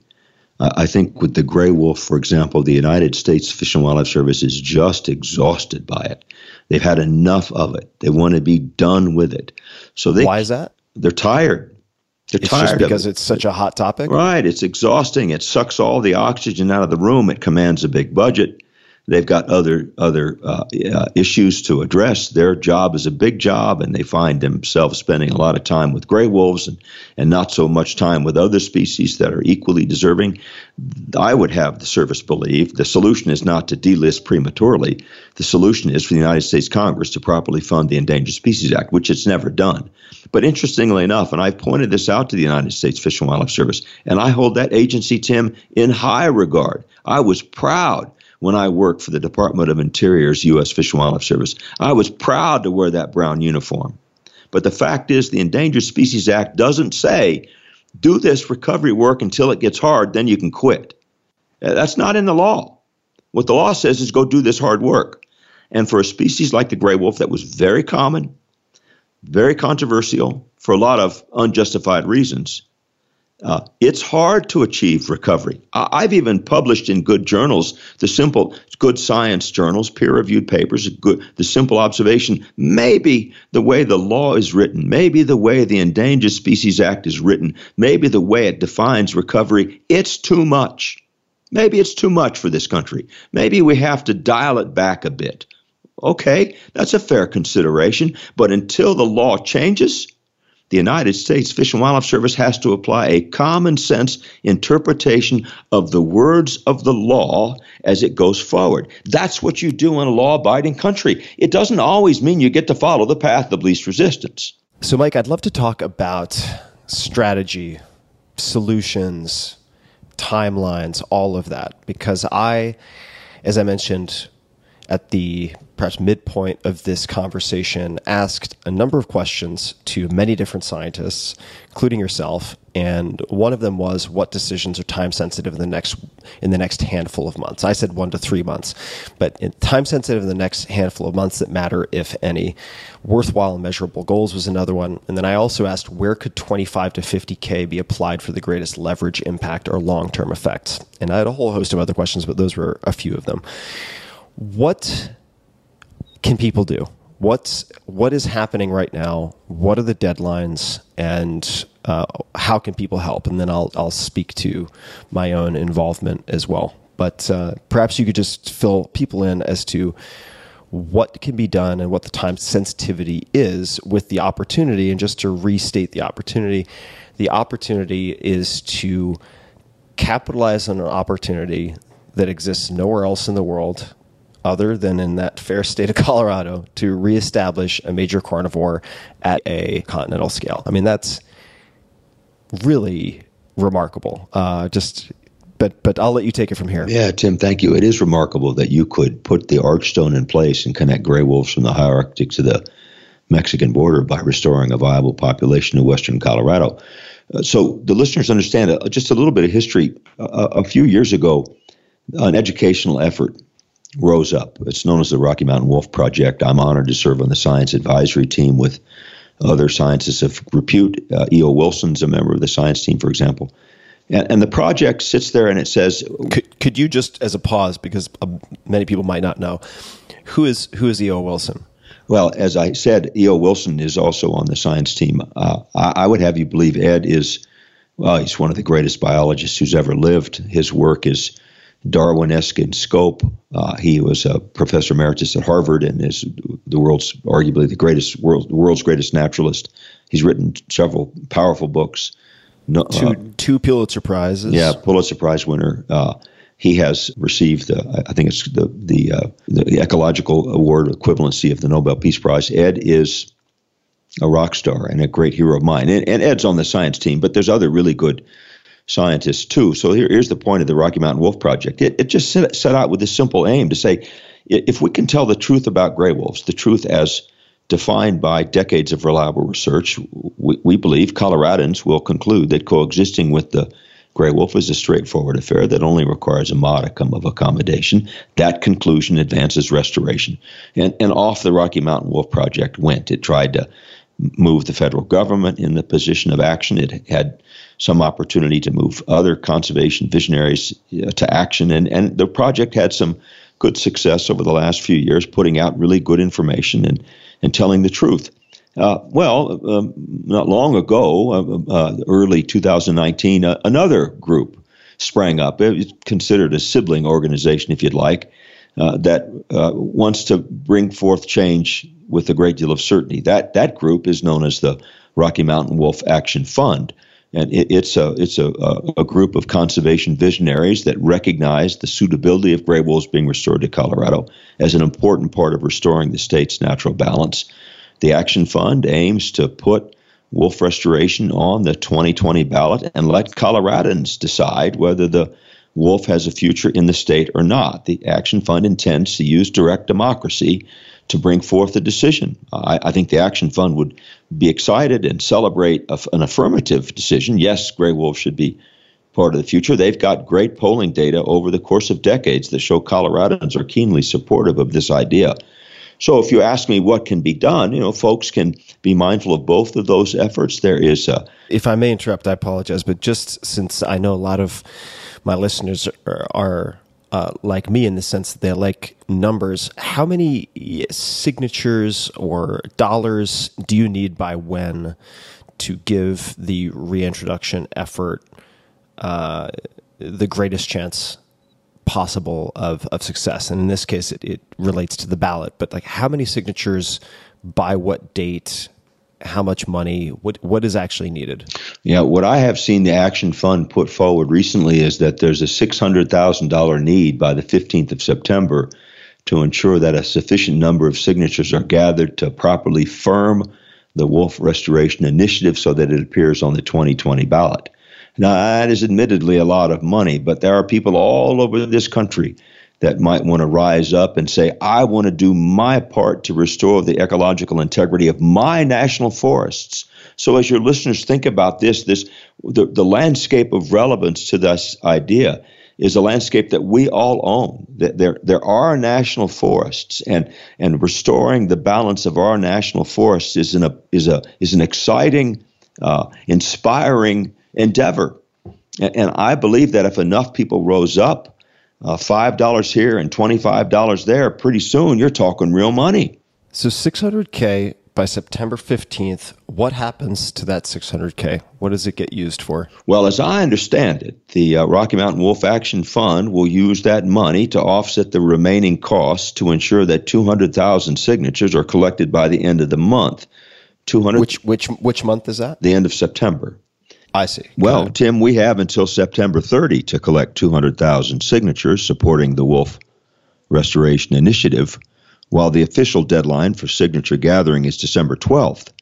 The self-imposed deadline of September thirtieth was a requisite for ensuring cost effectiveness and building essential momentum for the eventual statewide campaign to pass the initiative. two hundred thousand signatures would be more than enough for the Secretary of State for Colorado to say, all right, all right, well, the Coloradans clearly want this to be on the twenty twenty ballot. These signatures more than exceed the minimum threshold, and, and therefore this Wolf Restoration Initiative will be on the twenty twenty ballot. And, and then Coloradans will have a chance to vote. Now, folks all over the country, followers of yours in Texas might say, well, Mike, I don't get to vote. And I'd say, well, that that's true, but you can still influence the future of your national forests by choosing to support the Rocky Mountain Wolf Project or the Rocky Mountain Wolf Action Fund. It's it's a really clear opportunity to illustrate the power of direct democracy, the power of the people to rise up and say, we think this is an appropriate uh, future for our great public lands in western Colorado. And and I want to also just mention a, a few things related to this. Number one, I'll reiterate that the the goal is six hundred thousand dollars in additional funds to the Rocky Mountain Wolf Action Fund, wolf action fund dot com. Uh, in by September, so six hundred K by September fifteenth, in order to help gather two hundred thousand signatures from Colorado residents by the end of September. So that's that's the goal. Uh, and as you put it, just at the tail end of what you were saying, you know, my interest in this is uh, is as a Texas resident, as someone who's uh, interested in sort of ecological restoration, uh, which, by the way, we are all part of and sustained by, ultimately, is is of interest because of the last piece of the puzzle characteristics which define this, which we've already talked about in terms of the continental connection uh, for a carnivore of this type. And uh, so that that is reason enough to to support this. Uh, and uh, you don't know this, Mike, but I'll tell you now. Uh, what I'm going to do is uh, I'm going to offer a one hundred thousand dollars matching grant. And what that means is uh, if my audience can provide one hundred grand uh, before September fifteenth, and actually we should make it even tighter than that, within a week of this podcast coming out, I will match that and provide another one hundred thousand dollars. So you have that commitment right off the bat. Yeah, I, I, I don't know what to say, buddy. I, I, I had never imagined that, that, but thank you. I, I can promise you this. The money will be put to very good use, and you're standing on high ground. Well, I, I appreciate that, and I'm not bullshitting people listening. Uh, M- Mike had had no idea. I've been doing a lot of additional reading. This has been something that's consumed a lot of my time over the last few months, but especially in the last handful of weeks. And uh, when I've bet on startups in the past, when I've made good investments and I've had that sort of gut feeling of importance, there's very rarely been a lot of doubt. Uh, there have been some shared characteristics, though. There's been a, an ambitious plan or a uh, and or a very achievable, manageable objective with gigantic long-term possible consequences, if that makes sense. Because, you know, saving the world is not a good goal, uh, stated as such. But in this case, you have you have predators introduced in small numbers, uh, fifteen to twenty wolves per year, very, very manageable, very concrete, which can then connect to species continentally, which can affect uh, ecosystems nationally uh, and and beyond nationally. I mean, that's that's really incredible, uh, but that doesn't make it fully actionable until you have uh, a team on board who can execute with a proven track record of doing so, and that's where Uh, you, Mike, former uh, manufacturing, engineering, runs baseball player, and other people involved with this come in. So I really feel like this is a an Archimedes lever, where a, a relatively small amount of money can have an enormously disproportionate output of impact, if that makes sense. So suffice to say, I'll just reiterate: if people listening to this podcast donate at least one hundred K. Within a week of this podcast coming out, Rocky Mountain Wolf Action Fund, wolf action fund dot com. I will match that with one hundred K of my own. And uh, what I'll also do, and I'll mention this again at the end, is I'll put together a short link on my site. So if you go to tim.blog forward slash wolf, then it will take you to a page that has links to all this stuff. So it'll be easy to find.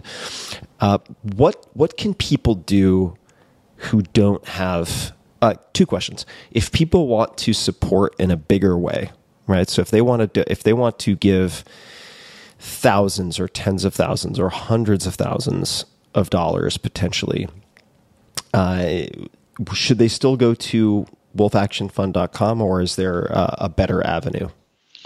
Well, f- first, Tim, I, I, I got to go back, folks. I, I had really no idea. I, I'm almost speechless. I, I didn't e- expect this. And, and as as people think, I, I, as I listened to Tim's very generous uh, offering and challenge, uh, I was reminded, and I, I'm an old field biologist. I, I, I don't want folks to think otherwise, but I have always been enamored by poetry. And, and, and I was reminded of an important stretch of a poem that, that if you don't mind, Tim, it might, it feels appropriate to me. And before I answer what could folks do otherwise, wolf action fund dot com is a good place to go. But I, I want to share these lines because you've so inspired me.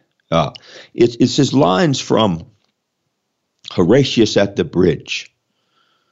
Horatius was a Roman soldier who was trying to protect Rome from an advancing army. This was a poem written in eighteen forty-two by Thomas Babington Macaulay. It's a long poem. I'm not going to read m- m- much of it. I actually am not reading. I've memorized these lines, but they they say simply, haul down the bridge, Sir Counsel, with all the speed ye may. I, with two beside me, will hold the foe in play. In yon straight path a thousand may well be held by three. Now who will stand on either hand and keep the bridge with me? Tim, thank you, brother. Uh, a- anyway, uh, wolf action fund dot com is a powerful way to get involved. There's links there. You can talk to the people that run the program. I'm honored to be a member of the science team for the Rocky Mountain Wolf Project. That's just rocky mountain wolf project dot org.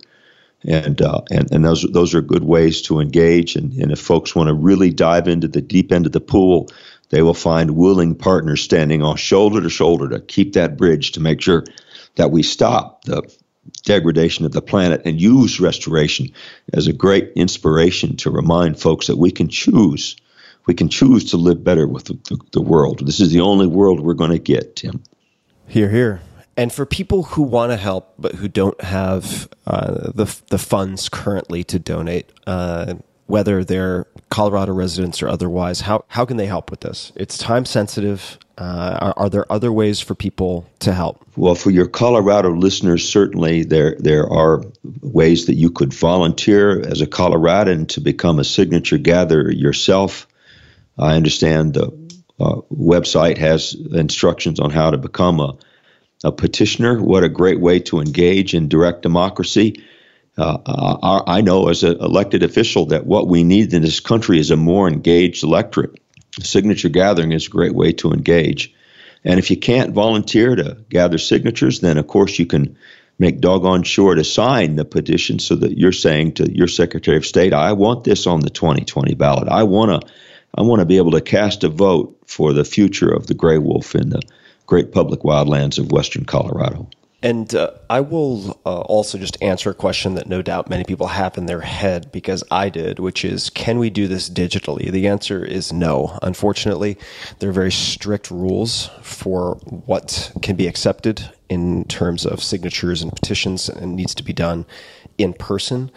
Uh, so what, what I'll do is also uh, work with Mike and people running the uh, wolf action fund dot com website to ensure that there are instructions, whether it's there or on their social media, at Rocky Mountain Wolf, spelled at R O C K Y M T N Wolf, uh, which point people to where they can sign or where they can volunteer uh, for gathering signatures, um, because it is time sensitive. Uh, so that's that's part of the reason for for jumping on this. And Mike, if there were if there were one or two books or documentaries about wolves that really influenced you, or that you recommend most to people, do any come to mind? Yes, immediately one, especially, Tim, is so very important. And it's not about wolves specifically, although there is an essay in the book that speaks about wolves. I spoke about the essay earlier. It's entitled Thinking Like a Mountain. But the book is A Sand County Almanac. By, How do you spell that? The, the, can you say that one more time, please? Uh, A Sand County Almanac. By A, separate word, sand, S A N D, almanac. No, A Sand no, c- County. County. Almanac, yeah. A Sand County Almanac by Aldo Leopold is a uh, fantastic book that everyone should read. It it speaks to the need for a land ethic. It speaks to the need for us to recognize we're just as much a part of this planet as the wondrous diversity of life that still surrounds us. Uh, that's what I would recommend folks read, A Sand County Almanac. Great, and I'll link to that. I just found it. Oxford University Press, A Sand County Almanac. And Sketches Here and There, subtitle, nineteen forty-nine nonfiction book by American ecologist, forester, and environmentalist Aldo Leopold. That is, and he's a great poet. It's a beautiful read. Uh, you will not be disappointed. Wonderful. Well, let's see. Mike, I think I think this is a sensible closing spot. I want people, while the iron is hot, to uh, consider, if they're so inclined, helping with this. Uh, I don't take a whole lot of shots, and I, I pick very, very, very carefully. I don't take the spray and pray approach to causes or uh, engaging with uh, feel-good exercises. I like to feel good, don't get me wrong, but uh, what I really like are small, targeted shots with small amounts, relatively small amounts of money that can have gigantic impacts over not just months, but years, decades, and in this case, possibly centuries. Uh, I mean, it is really a rare, rare, rare opportunity. So uh, the the websites that people can check out, and I will put all of these under tim.blog forward slash wolf, just to make it easy to remember. Uh, but you can also visit the Rocky Mountain Wolf Action Fund. That's the most relevant for raising six hundred K by September fifteenth. That's two thousand nineteen, which would then be used to help gather two hundred thousand signatures from Colorado residents by the end of September. Uh, the other website, Rocky Mountain Wolf Project, which is just rocky mountain wolf project dot org. And we'll add many others. The social, as I mentioned earlier, on Twitter and elsewhere is at Rocky M T N Wolf.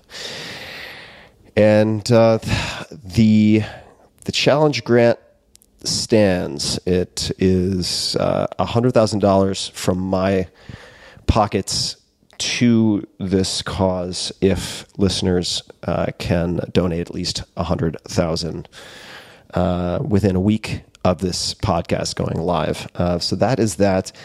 And uh, Mike, do you have any other closing words, recommendations, uh, thoughts you'd like to impart to the audience before we uh, we close this conversation? Well, Tim, pal, th- let me say again, thank you so very much. It's been my high honor. Uh, and I, I, I would say in closing, there's just no doubt that the great public wildlands of western Colorado need need to have their wilderness soul restored in the form of the gray wolf. The lands need us. The gray wolf needs us. Tim has sketched out a way forward that everyone can contribute. And I'll leave the listeners with one final thought. Uh, E O. Wilson, we spoke about Ed earlier, is a, a great man and a kind man and a poet and one of my heroes. And Ed wrote many years ago, and maybe this will inspire your listeners, uh, Tim, to rise up to your challenge. And Doctor Wilson simply wrote, "There can be no purpose more inspiriting than to begin the age of restoration, reweaving the wondrous diversity of life that still surrounds us." I hope folks will help us do that, Tim. Thank you, pal. Oh, my pleasure. And uh This is uh, this is this is very important, uh, and it it did uh, it did not start as an emotional impulse for me. It really began as a sort of a consideration of the facts and how much could actually be done on a continental scale with relatively so little, and it is a very small window of opportunity uh, with a clear deadline, which I like. I, I actually. enjoy those types of table stakes, uh, but it does mean that need to get moving. And uh, uh, I, I should also say that uh, I, I think in a lot of ways the the the gray wolf uh, is supremely important, also symbolically, and uh, I think a lot about symbols and metaphor uh, because humans are are really evolved to uh, use story and metaphor and symbol to piece together reality. Uh, and this isn't going to get too abstract, don't worry. But for, for I think, a, a well, I don't think, for centuries, wolves were, gray wolves in this case, the, the canary in the coal mine. I mean, really f- foreshadowing some awful things that have happened over time to ecosystems, uh, certainly in the United States and abroad. And uh, I think that it, it, it could really be powerful for, uh, conversely, the gray wolf to become not the canary in the coal mine, but in this case, a beacon of hope and an example of strategy that actually worked for reversing a lot of these trends that uh, are are negatively, dramatically negatively impacting uh, the world in which we live. So I, I, it's it's it's a very clear shot. There's a clear strategy. There's a clear objective. There's a good team assembled. It's very concrete. So I uh, I really hope that people listening will will join in. I'll be right there uh, on the front line and on the bridge, so to speak, with everybody yes. else. Yes, on the bridge. I'm right there with you, buddy, on the bridge. Yes, sir. So thanks, thanks very much, Mike, for taking the time. Truly my pleasure. Thank you, pal. And for everybody listening, as always, we'll have links to everything in the show notes at tim.blog forward slash podcast and links for this episode specifically at uh, tim.blog forward slash wolf. Thank you for listening. Hey guys, this is Tim again. Just a few more things before you take off. Number one, this is Five Bullet Friday. Do you want to get a short email from me? Would you enjoy getting a short email from me every Friday that provides a little morsel of fun before the weekend? And Five Bullet Friday is a very short email where I share the coolest things I've found or that I've been pondering over the week. That could include favorite new albums that I've discovered. It could include gizmos and gadgets and all sorts of weird shit that I've somehow dug up in the uh, the world of the esoteric, as I do. It could include favorite articles that I've read and that I've shared with my close friends, for instance.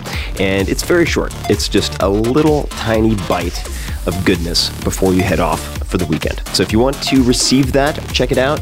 Just go to four hour workweek dot com. That's four hour workweek dot com, all spelled out, and just drop in your email and you will get the very next one. And if you sign up, I hope you enjoy it. This episode is brought to you by ShipStation. If you've ever sold anything online, or if you sell anything online, then you know what a pain in the ass the shipping process is. It's time consuming, it's expensive. You're always copying and pasting orders from different sites, trying to figure out the best carrier, so on and so forth. It's such a hassle. And in a previous life, I shipped tens of thousands of units overseas, domestically, overnight, ground, every possible carrier. It drove me bonkers. ShipStation was created to make your life easier. I wish I had had it when I was in the biz, so to speak. It has the most five-star reviews of any shipping software. four point nine out of five for Magento users, four point eight out of five for Shopify users, four point five out of five for BigCommerce users. It goes on and on. Whether you're selling on eBay, Amazon, Shopify, or more than one hundred other popular selling channels, ShipStation lets you access all of your orders from one simple dashboard. ShipStation works with all of the major shipping carriers locally and globally, including FedEx, U P S, and the major local couriers like U S P S. ShipStation will recommend the best carrier for your needs so that you know that you're always getting the best deal. They even offer discounts on shipping costs that are available to, say, you as a one-person shop that would normally be thought of as reserved for large Fortune five hundred companies. So there are a lot of benefits. No other shipping platform makes shipping faster, easier, and more affordable. And right now, Tim Ferriss Show listeners get to try ShipStation free for sixty days when you use promo code TIM. It's risk-free. You can start your free trial without even entering your credit card info. Just visit ShipStation dot com, click on the microphone at the top of the homepage, and type in TIM, T I M. That's ShipStation dot com. Enter promo code TIM. Check it out, ShipStation dot com, promo code TIM. This episode is brought to you by Helix Sleep. Last year, I focused on dramatically improving a few things. Surprise, surprise. Most notably, the quality of my sleep, which seems to affect just about everything. This led me to revisit, you name it, my daily routine, morning routine, exercise, diet, all the way to what I slept on. And I ended up getting all new beds here in Austin, Texas, including mattresses from Helix Sleep. Helix has built a sleep quiz that takes two minutes to complete, and they use the answers to match your body type and sleep preferences to the perfect mattress. Whether you're a side sleeper, hot sleeper, cold sleeper, or you like plush, you like firm, with Helix, there's no more guessing or confusion. Just go to helix sleep dot com forward slash Tim, take their two-minute sleep quiz, and they'll match you to a mattress that will give you the best sleep of your life. That is their promise. For couples, Helix can even split the mattress down the middle, providing individual support needs and feel preferences for each side. They have a ten-year warranty, and you can test drive your mattress for one hundred nights risk-free. Right now, Helix is offering up to one hundred twenty-five dollars off of all mattress orders. So check it out. Get up to one hundred twenty-five dollars off at helixsleep.com forward slash Tim. That's helixsleep.com forward slash Tim for one hundred twenty-five dollars off your mattress order. Take a look, helixsleep.com forward slash Tim.